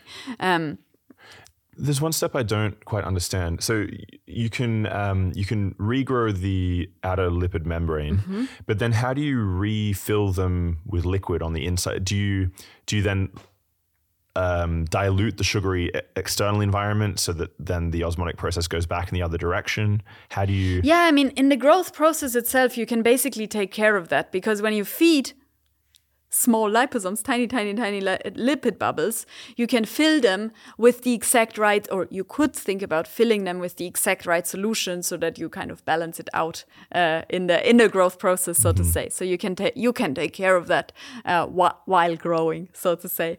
Um, and I should I, I would like to actually actually point towards a slightly different point because you know. Um, I I told you that this division process, right? It happens at an osmolar- osmolarity ratio of square root of two, which may seem, you know, kind of kind of interesting, right? Uh, The uh, bottom line here is we can describe it extremely well, um, and we realized that when we were describing it so well, right? We we realized that actually what we have created is a sensor Okay. we have created a sensor for osmolarity because now, if you think about it, if we just have a microscope image of our lipid vesicle, we see its shape. And from its shape, we can deduce exactly what hmm. osmolarity the surrounding environment has to have. Now, if you think about it, this is quite powerful because current osmometers, like the technological devices that we have standing around in our labs, are normally so called freeze point osmometers, which require freezing of the sample. This is why, for instance, in a cell culture uh, experiment, you can never actually measure osmolarity. You have to take something out, go to this device, and then freeze it, and then uh, things are dead, and you know you can you can start over again. Um, but with this mechanism, simply by looking at the shape of our synthetic cell of our lipid vesicles, we can deduce what osmolarity the solution has. And we are anyway watching them in the microscope. So in principle, what we have developed is not just a simple and quite reliable mechanism to divide lipid vesicles, it's also an osmolarity sensor. And I'm making this point because people always ask me, like, ah, you know, what you do is nice. It's kind of dream. It's kind of, you know, blue skies and, and curiosity driven research. And I want to make this pitch for for curiosity driven research because if you had because there are technologies that we discover on the way mm-hmm. that are kind of unpredictable. So if you had told me build an osmolarity sensor, maybe I would have taken the sensor that is already existing. Maybe I would have come up with some very slight improvements to that, you know, mm-hmm. if if at all. Um, but certainly, I wouldn't have come up with something entirely entirely new, right? So innovation often comes from the most unexpected fields, right? And so the point that I'm trying to make is while you're doing curiosity driven research, you sometimes stumble ac across applications in the most unexpected areas. You know, like Henry Ford said, if I had asked the people, what do you want? They would have said, uh, I want faster horses. And he would never have invented the car, right? Mm. And in a similar way is how I see our research, right? I dream about the synthetic cell. And once we are there, I'm sure we can talk about applications of that later. I'm sure this is such a, you know, such a cornerstone for humanity, you know, it's amazing. But we are not there yet. Doesn't matter because the journey towards it is worthwhile. Mm. Um, because we are developing technologies that we simply stumble across and we patent them, we follow up on them, um, and we are trying to we are trying to make the world benefit from it, right? Um, before, long before we can make any promises, what will happen with the synthetic cells in the future? And I'm sure amazing things will happen, by the way, but maybe later on. We'll, we'll talk about dreams in a second, but uh, so these structures we'll talk about packaging them together and, and getting an actual uh, living organism uh, in a second as well. But so you have a process for cell division that's very different to using the cytoskeleton to mm, uh, mm. do cell division, just because it's too complicated at the moment. And then you have these other structures that are functionally very mm-hmm. similar to the way that real cells uh, function, but are quite different. And so, what I'm curious about, what I what I wonder is, what at the end of the day, if you were successful and, and you built built functioning cells using all of these weird and wonderful new methods, mm-hmm. what would that mean for the organism? So let, let's say, for example, you you might not have even thought about this, but let's let's say, for example, we had some large organism uh, like a human-like animal that had its cell divisions occurring using this By, process. Uh, so what, what would that alien animal look like at the end of the day? Do you have any idea? Have you thought about this? Of course, we are not trying to create a second human yet, just to, just to get the ethics side of things a bit clearer. But we can talk about that as well. Um, so, I mean, okay, I think there's reasons why biology came up with these complex mechanisms, or why evolution uh, has has evolved why we have evolved towards complex mechanisms because they allow for uh, for a great deal of regulation right? Mm-hmm. and in a complex organism i think regulation um, is key right? You need to be able to regulate things you you need to have error correction mechanisms and so on and so forth right? So it's not by chance that that cell cell division is is complex in the end in inside of a inside of a living cell inside of a human organism let's say. Um, and um, but basically what what such simple mechanisms as the one that we developed can um, can bring us is you know questions that we can direct towards biologists right? We can start to ask okay hmm a is it a mechanism that could have been at play at the origins of life? For instance, when the first phospholipids emerged in these, you know, fatty acid type vesicles, mm-hmm. could there have been, maybe there was phase separation, maybe this was a way of division. Like we can direct questions to the origins of life field. At the same time, we can direct questions to biologists who are interested to study life as it is. We can ask, okay, if cell division is highly reg- regulated, maybe there are other processes inside of a cell where simple lipid compartments have to bud up off for instance in the process of the generation of extracellular vesicles or when vesicles bud off the end- endoplasmatic reticulum or so. And maybe there phase separation or spontaneous curvature or simple physical effects like this may be at play. And actually um, it's interesting uh, it is for instance known or, or it has been studied that the HIV virus it enters the cell at such a phase boundary mm-hmm. because it's like a little defect you know it's a little defect that makes entry just a little bit easier right and so you know even though cells may have their complex mechanism for reasons there may be processes in which simpler mechanisms are still at play and we may you know we may oversee them in all this complexity. So, so by studying very much simplistic uh, model systems, we can actually find out which physical mechanisms are at play in much much more complex biological systems, or maybe at play, and then we can go out there and try and find them, right? Or our colleagues. well, so then in terms of packaging all these ideas together, when can you give some sort of a roadmap? When do you think you will have a functional synthetic cell, something that you would call life? How, how long is it before you can put all these tools together, put them into a box, and print out 3D print out uh, a cell? Is it in your lifetime or? Okay, so these predictions are extremely dangerous, right? And I, I see myself listening to this podcast uh, a year after my retirement or so, you know, and and killing myself for what I say now. Um, but you know, like on quite honestly, like personally, I wouldn't be in this field if I didn't have the strong sense that actually I will be able to witness it within my scientific career or within my lifetime. It may be maybe us doing it and maybe others. And as i say there are different approaches right? You can come up bot you can come up top down.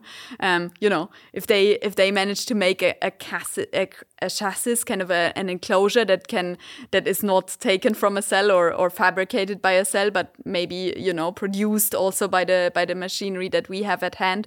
Um, or you, we have the the people who use in vitro transcription translation. So you use the protein machinery the the the central dogma of biology that we talked about and, and try and find a minimal set of genes upon which we can generate a living system. Then we have us who are trying to take lipid vesicles but engineer our own molecular hardware. Then we have the systems chemistry crowd, you know.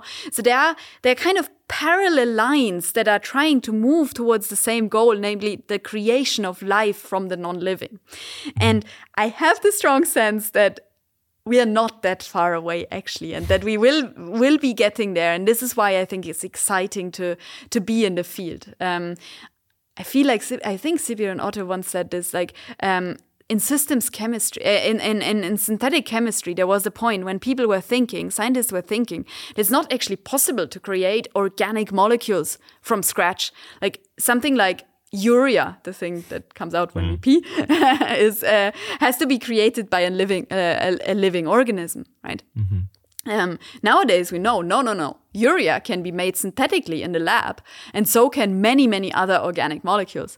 And I feel like we may be at a similar point, and this was this was also what uh, this was uh, Sijbren Otto's point actually is is uh, we may be at a similar point now in in synthetic biology, right? A proof of principle is needed to kickstart this entire new field of research, and I think we shouldn't be aiming just for life 2.0, right? But maybe 3.0, 4.0, 5.0. So you know the let the let the top down crowd go its way. Let the let the uh, central dogma crowd go its way. Let the uh, uh DNA origami, RNA origami hardware crowd go its way. Let the systems chemistry crowd go its way and just create many, many different forms. And I think actually maybe all of those we may hopefully be able to see within, you know, our mm. our lifetimes at least this would be super exciting and you know it's just cool to be in this field at this moment of time. I mean, where we are allowed to ask a question, which was for so, so many centuries a question that philosophers and maybe theologists or mm. whatever were asking already, right? It's a it's so it's I think it's ingrained in our brains in mankind, right? We want to understand what life is. We want to understand what we are, right? So such a fundamental question that we have the the chance to work on now from a natural science perspective, which I think is just just amazing. So then, does it give you insight in the way that life evolved to become us, a complex organisms, right? So let, let me be more specific with the question. What do you think the hardest step is before you, you get there? And does that give you some insight into what the hard steps were going from, you know, the spark of life to what we mm-hmm. now have uh, mm-hmm. on Earth? So Actually, this year, earlier this year, uh, we sat down together with around 60 people for two weeks uh, in, in mm. Munich. Um, and, and two of my colleagues, Christoph Weber um, and Job Boekhoven, and I, we organized a conference on the engineering of life where we basically discussed exactly these questions for, for two weeks with 60 people from the field. And we came up actually with not one, but 10 different challenges that we need to somehow address in the field. Um, and that that we need to be working on towards uh, towards the creation of life. One is uh, one is, for instance, and this is this is what I see as as very very important: the establishment of open-ended evolution. Basically, to get to a point where evolution can kick in. Mm -hmm. um, so this this is uh, one that I'm very passionate about. But there, but there, as I say, there are there are definitely others. Um, will this be able i think this was your second question will this be able to tell us what the hard steps were in the origins of life mm. yes and no because i think the way we are approaching it is fundamentally different, right? life, ne uh, uh, nature never wanted to create life, right? Like it was kind of a random walk process, right? Evolution is not designed to to make things better. Evolution is trying things out, and you know, certain things work, certain things don't. There's a lot of garbage there, and you know, eventually you end up with something that works. But what we can do is we have a clear goal, this is also why I believe it won't take us for uh, billions of years. We may actually be faster because we have a clear goal. We are not doing only a random walk. We can actually use more like a directed evolution process. So we can drive the system towards a user defined goal. We can drive the systems to, uh, towards, say, evolving a mechanism for, you know, evolving a certain component that you can, uh, that you don't need uh, a complex environment anymore also.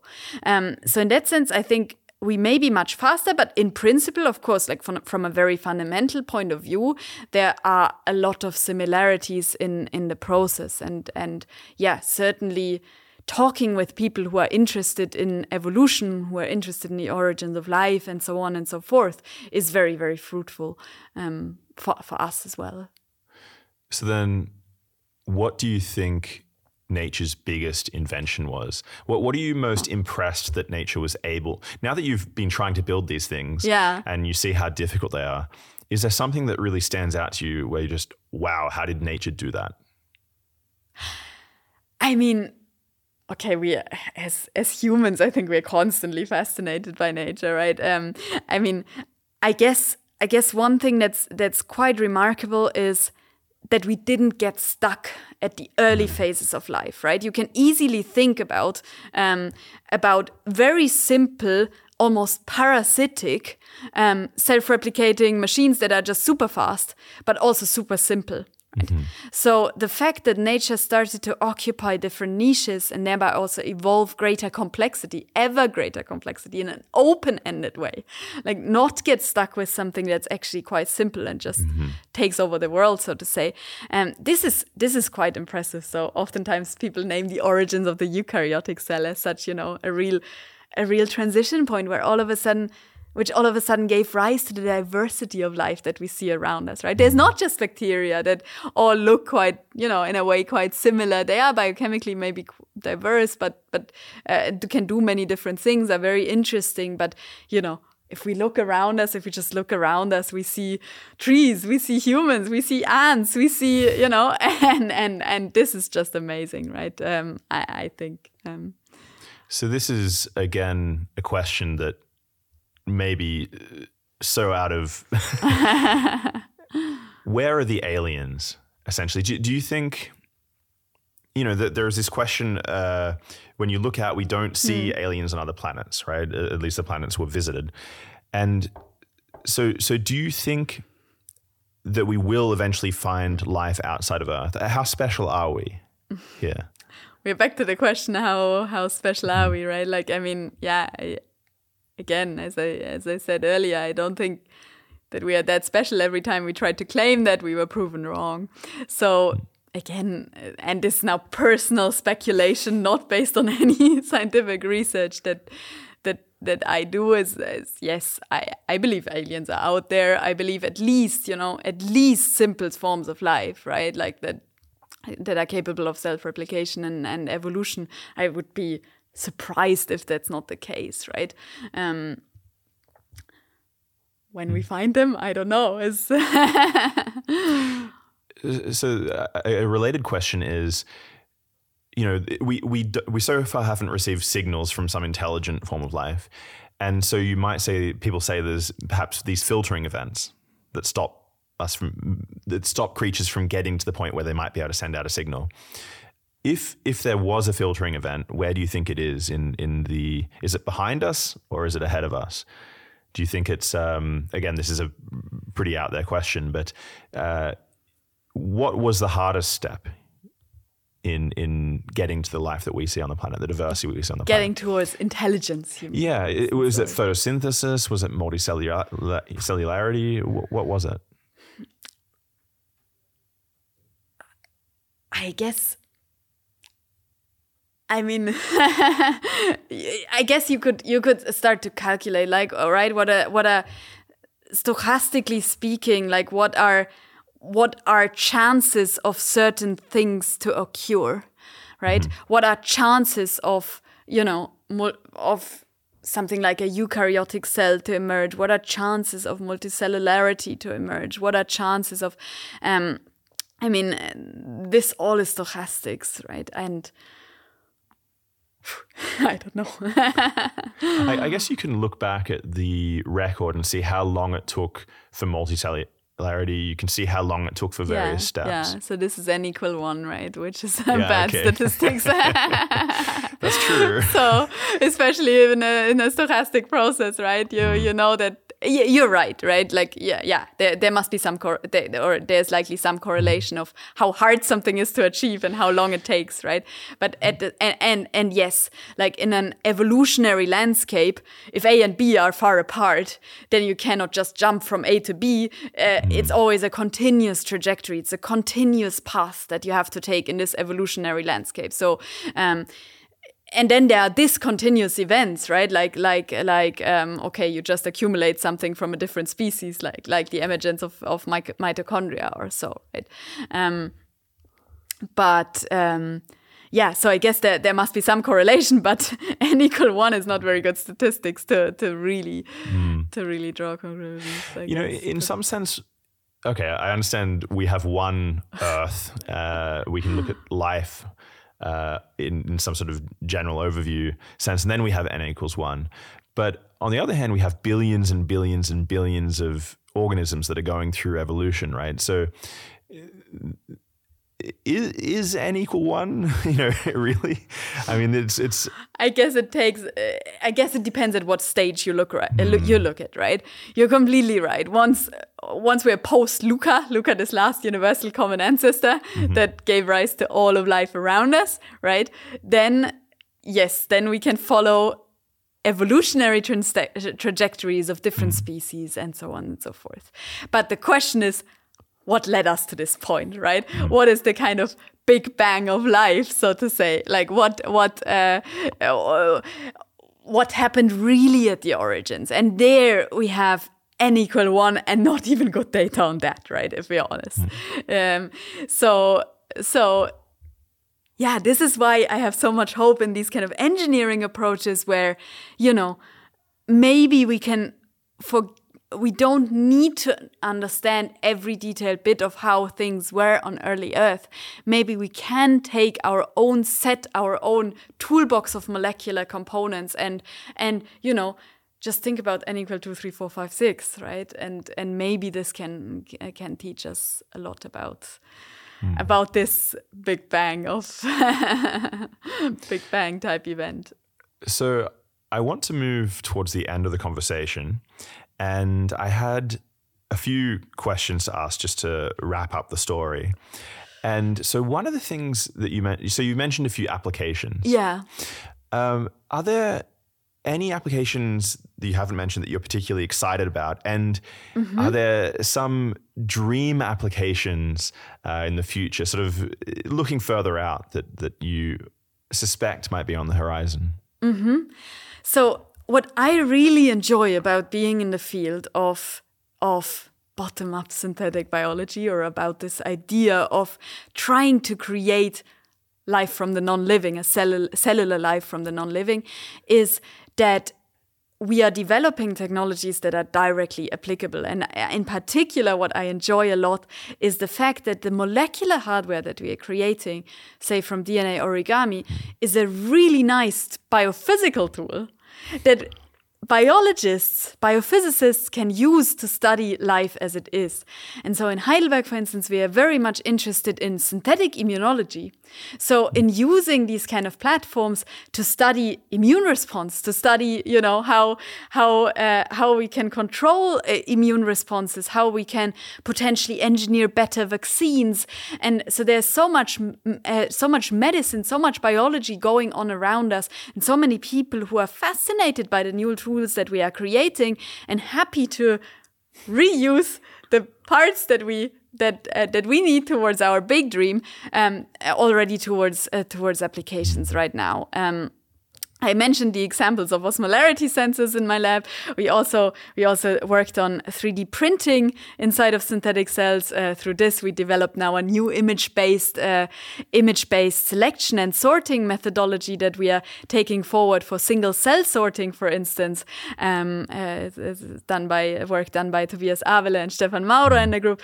So there is really lots of different different technologies that we can that we can put out there long before we can put our synthetic cell uh, out there. And now, if we think about the end goal and if we think about why we are excited about the synthetic cell itself, is because I believe once we have something, once we have this cellular entity which is capable of self replication and evolution, again, we can use directed evolution to evolve it towards user defined goals, be it the detection of a virus or a pollutant or whatever it may be, or be it, you know, the growth of a certain structure that we need for construction material purposes, right?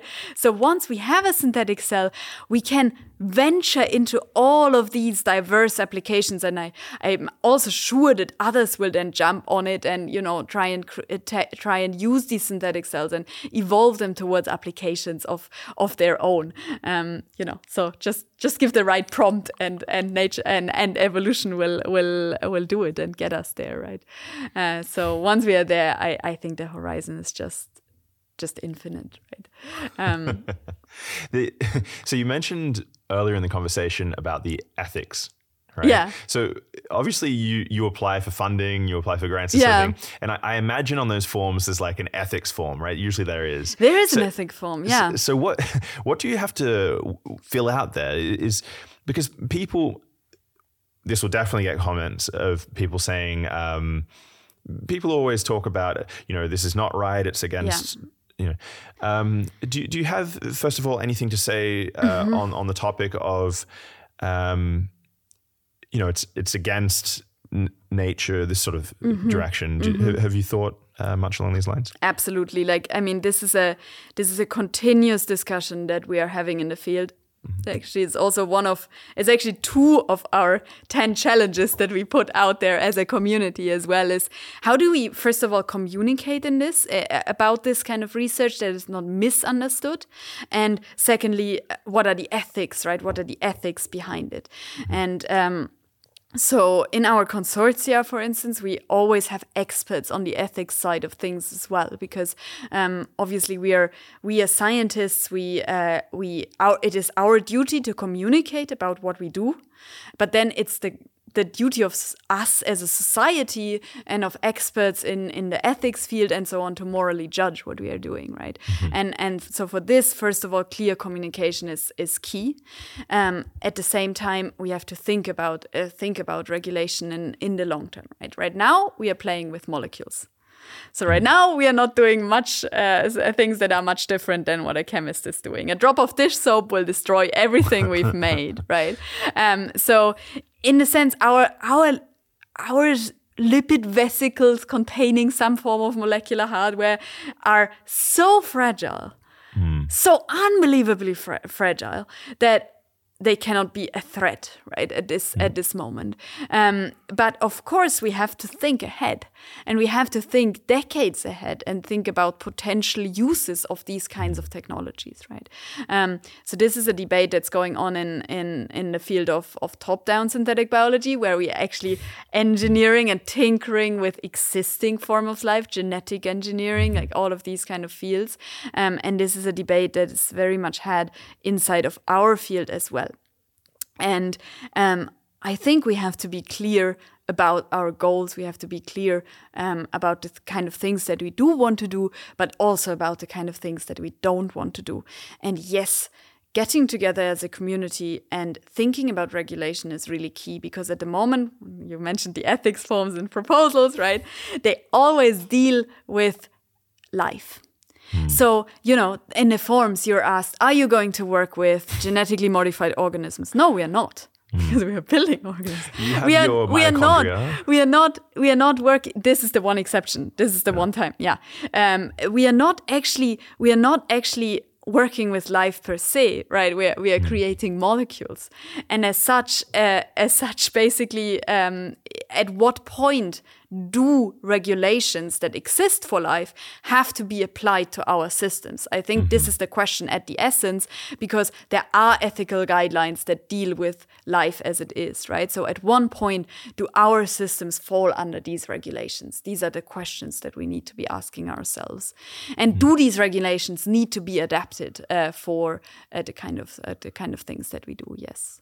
But you're you're not you're not worried about releasing something from the lab that then takes over the world because they're so fragile that they just wouldn't survive outside of the very constrained environments that I mean not that you have uh, replicating Exactly. we don't have a yeah. So we we are definitely far, far, far away from far, far, far away from that. Um, I'm not saying I'm not concerned because, of course, you should be concerned about things that are even in the far future, right? And this is exactly why we are having these kind of debates right now, right? Because um, it doesn't help if I say I'm not concerned now. It's true. Mm. But you also have to think ahead and you have to think about generations ahead and so on. And so this is why I think it's it's it's really nice that the community is open to have these kind of discussions and also the, the science the scientists uh, in the field are open to have these kind of these kind of mm. discussions and and yeah we have to we have to develop this over time and we have to constantly ask the public what do you think about what we are doing right mm. the public tells me look this doesn't work. This this is not something we want to do. Like like it has happened to to to uh, certain types of certain fields of research in the past then i have to ask myself am i commu- clearly communicating what i'm actually doing? Minimal model of a cell. Maybe i'm using the the wrong wordings. Maybe a synthetic life. Is is this maybe can this be misunderstood do i have to talk? This is why i like the term of model systems right? It's very simple. It's very um, this is what we are really doing, right? So, is it my terminology or is it a general fear that is just out there and that we then have to acknowledge as sci- scientists, right? have and, and what do you know what the response has been? Do you have you ha, do you get emails from people in the public? Uh, What what does it look like? So we often go out, right? I, I like to go out and talk to the public, right? So I've given uh, lots of public talks. Uh, we also, via um, a platform that we set up, bring a scientist. Um, we invite school classes to join us via um, via web video conferencing, you know, to see what the lab is like, to, to talk to, to me, to others, uh, what kind of uh, research we're doing. Um, Um, and the, the feedback has been that people are, it's inherent in human curiosity. People are inherently curious about the question what is life? Is it possible to build life, right? Hmm. So I would say there is a lot of enthusiasm for this kind of research out there. But there have also been the incidents where people ask me, So are you playing God? Mm-hmm. Are you playing God? Right? And And what do you answer? I I answered I I try to explain clearly what I'm doing, right? And that it's not my you know, you everybody has to make up their own mind. I don't think I don't think I'm playing God. I think I'm playing with molecules. I think I'm but but of course, you have to ask the people out there in the end. Um, It's and it- I don't want to play down the. I don't want to. I don't want to stop the conversation, right? By saying no, I'm not. I want to start the conversation. in some sense, it should be reassuring to people that might have these concerns that at the beginning, when I asked if you created Life 2.0, or whatever we want to call it, uh, what would you call it? And you didn't immediately have an answer, right? It should be it should be reassuring that this is. It, it doesn't sound like you are trying to play God in some sense. You're curious about the engineering of cells and And it's a minimal cellular entity, right? It's a single. It's not like we are creating a homunculus or a second version of a human being, right? It's about it's about the fundamental single cell. That it's a minimal model of a single cell. So in that sense, a lot of the ethical concerns that are, for instance, related to engineering of of of existing organisms or you know uh, of embryos and so on they don't directly apply because it's a single cell. We are talking a single cell and that in itself is complex enough right? It's complex enough and and um, you know uh, and interesting enough. Um, so i would say most people say for most people the curiosity about life and the essence of life and so on dominates when when when I talk to them, and this is reassuring to see um, that yeah that that curiosity prevails and persists. At the beginning, you mentioned that there's sort of this Craig Venter approach, right? Where, where you you take a cell and you strip it down as far as possible to the most basic Bare components where where you still have some sort of replication going on, and then you have your approach, which is bottom up, where, where you're trying you're starting from scratch, and you mm-hmm. don't mind so much about the materials that you're using as long as you can get the functionality working. There's sort of a, another approach that you could go down where you start with a cell mm-hmm. and you take out a component and you replace it with something synthetic.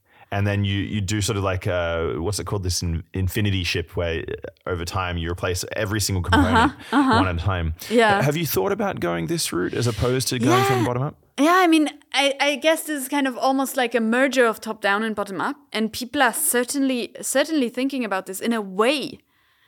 Eh, it is a little bit what has been done, right? This, uh, the, the, for the top down approach, the genome of mm-hmm. that cell, it was okay. It was the alphabet that that existed in the living cell, but it was chemically synthesized in the lab and then put into an empty bacterial cell, so to say, right?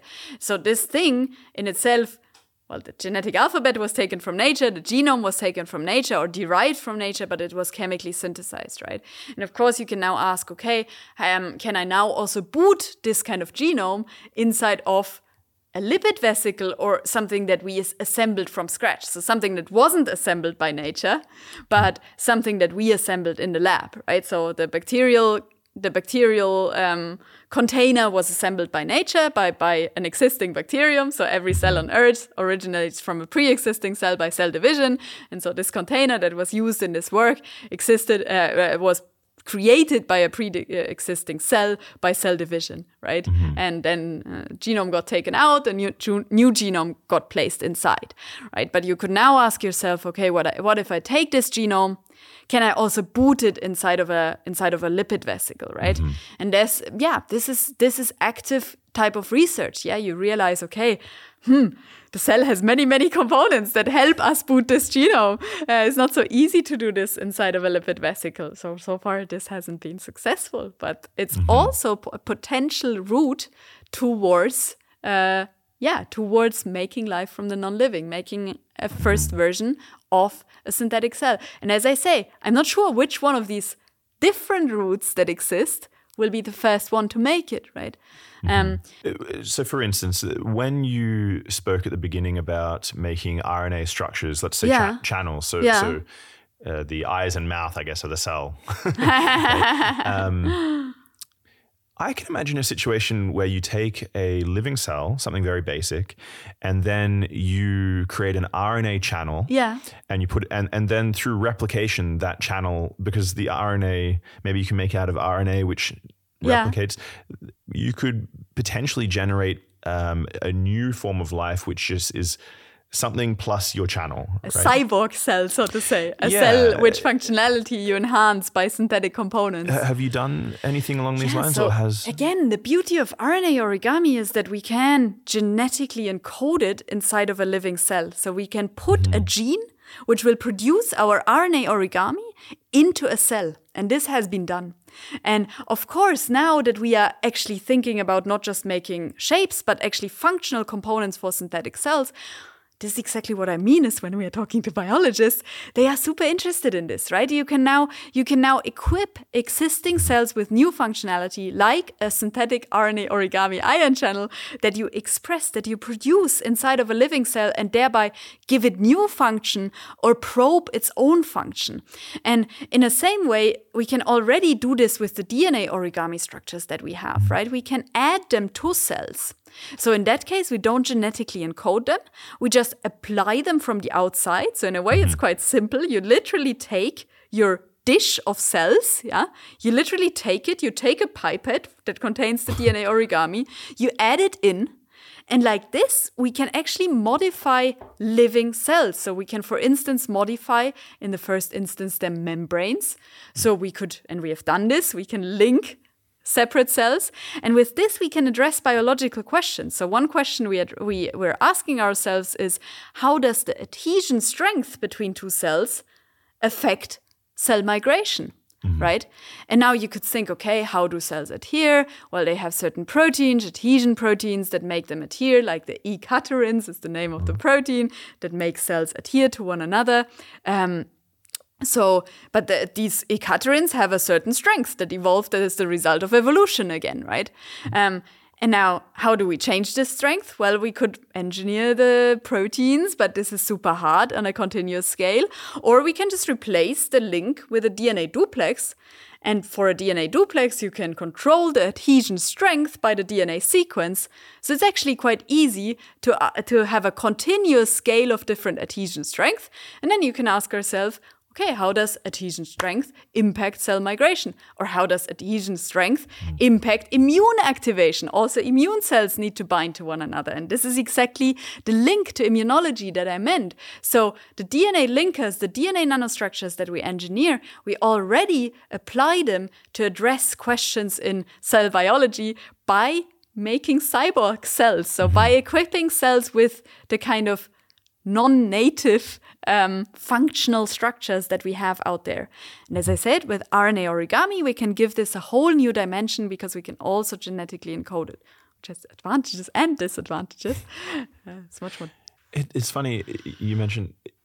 So I know that a lot of drugs today target channels, right? Yeah, Um, I- I- I s- 95, 90%, I think is qu- quite a lot indeed. Yeah. This is I actually don't understand the biology. Uh, So is this because you want the drug to somehow enter the cell and so it needs to go through a channel? Oh, there, Is there's, there's different mechanisms of functions of these kind of drugs that target ion channels. So either they, you know, they are competitive uh, compared to a lid- ligand that is natively activating these these kind of chan- channels and therefore competing for for um, you know for for bind for a binding site. Um, there's different types of mechanisms um, in which these kind of drugs act. But, but the reason why I mention it is because you. So rather than designing a drug to match a channel, Yeah. this might open a whole new field of medicine and pharmacology Sure. where you design the channel for the chemical that you want right Yeah. so so you could have a patient who has some issue you they receive an injection which is essentially I, don't know how it would work, but billions of these uh, micro channels that then Mm-hmm. burrow into the cell membrane, and uh, yeah, sort of the sky is a limit almost. It's it's like this could. Am I being am I being too extreme in saying this could actually form a whole new pho- uh, you know branch of pharmacology almost? Well, I mean, if you think about it, most of the drugs that are, that we use at the moment are are small molecules, right? And yes, with all of these engineering approaches, we start to get more and more towards systems that are entirely programmable, right? It's opening this whole new field of, of nanomedicine, if you wish. Um, so yes, what you're proposing is is is uh, is not unthinkable, I would say. I mean, to give you an example uh, of, of, again, the, the immunology type of research that we're doing is you can also ask yourselves, you know, like, can we actually use DNA origami as a, as a vaccine platform, right? Mm-hmm. So can we basically, when we now when we now vaccinate, uh, we uh, we vaccinate single antigens, right? Uh, so so be it an mRNA vaccine or in other types of vaccines, we are always we are always taking say the spike of the of the of the mm-hmm. COVID virus and we are we're giving that to the to the patient. But on a virus, these things are you know these things are ordered. There's a certain valency, a certain copy number number, a certain distance of these antigens that are presented on the surface of a virus, right? So in a way, we are doing something very artificial by just putting these things, you know, one by uh, in a monomeric form, so to say.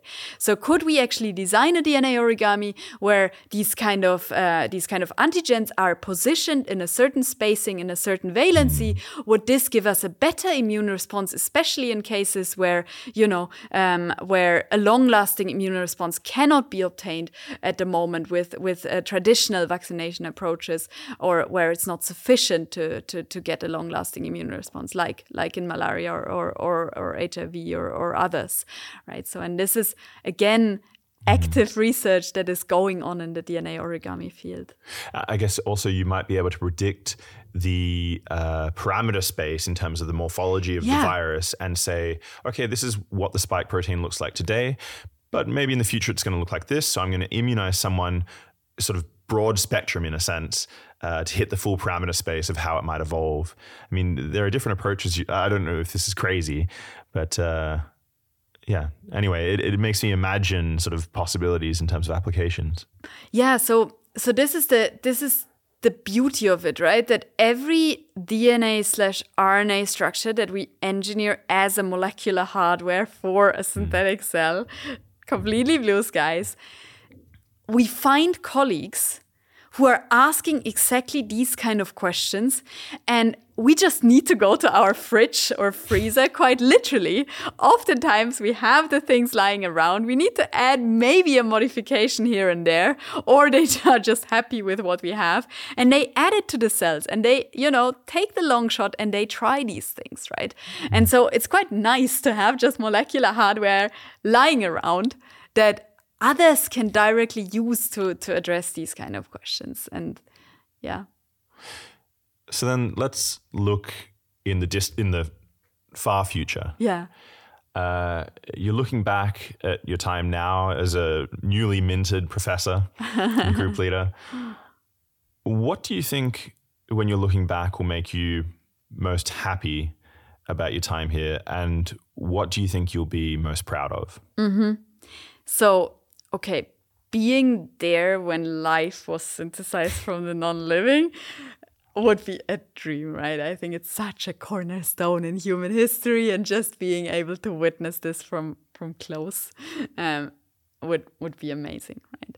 But there's more to the science and that's that's of course the people right? And and having mentored people through their phds and um, you know gone the journey together with them and actually having people who say hey i had a good time in science and i had a good time doing research um, is certainly a large aspect of what would make me personally personally happy right? I had the best time of my life in my phd in the group of in the group of Ulrich Keyser and i've had very very good mentors along the way and i i just want to be the same for my group and and to you know create an academic research environment as we all want to have it. So you know uh, just witnessing how somebody who is holding a pipette for the first time of their life um, starts out in the lab and then produces amazing research data. Uh, writes papers, um, becomes a scientist themselves, like being witnessing this journey of, of students is is really just amazing. I mean, Kevin Jahnke is one example who he was the first PhD student in the group who went out to to do a postdoc in Harvard, and you know I'm sure he will continue doing great types of research and maybe also come back and to see how how people develop and to be able to recruit people to your own group, people you like to work with. And this, by the way, I really want to make clear before we end this podcast, so I do it now. I really want to thank them because they have done like they have brought me to where I'm now. People ask me, like, you're super young. How can you be a professor? And I tell them, well, because I have the most amazing group you can imagine, right? And this is really, really true. Um, so I shouldn't, we shouldn't be ending this podcast without saying really a big, big word, word of thank you to, to them and also to the, to the colleagues that are here around, right? Like, yeah, you may, you may have this genius image in, in your mind of a scientist, a single, uh, lonely scientist doing these kind of things. That's not at all how it is, right? Maybe maybe we are a bit of facilitators or so, but in the end, um, in the end, it comes down to the, to the people around you that that enable you to do this amazing type of work that that uh, you can do. Well, Kerstin Goepfrich, if I pronounce your name, I'm going to get it wrong every time. I, well, Kerstin, it's been an absolute pleasure. Thanks for coming on the podcast. Thank you very much.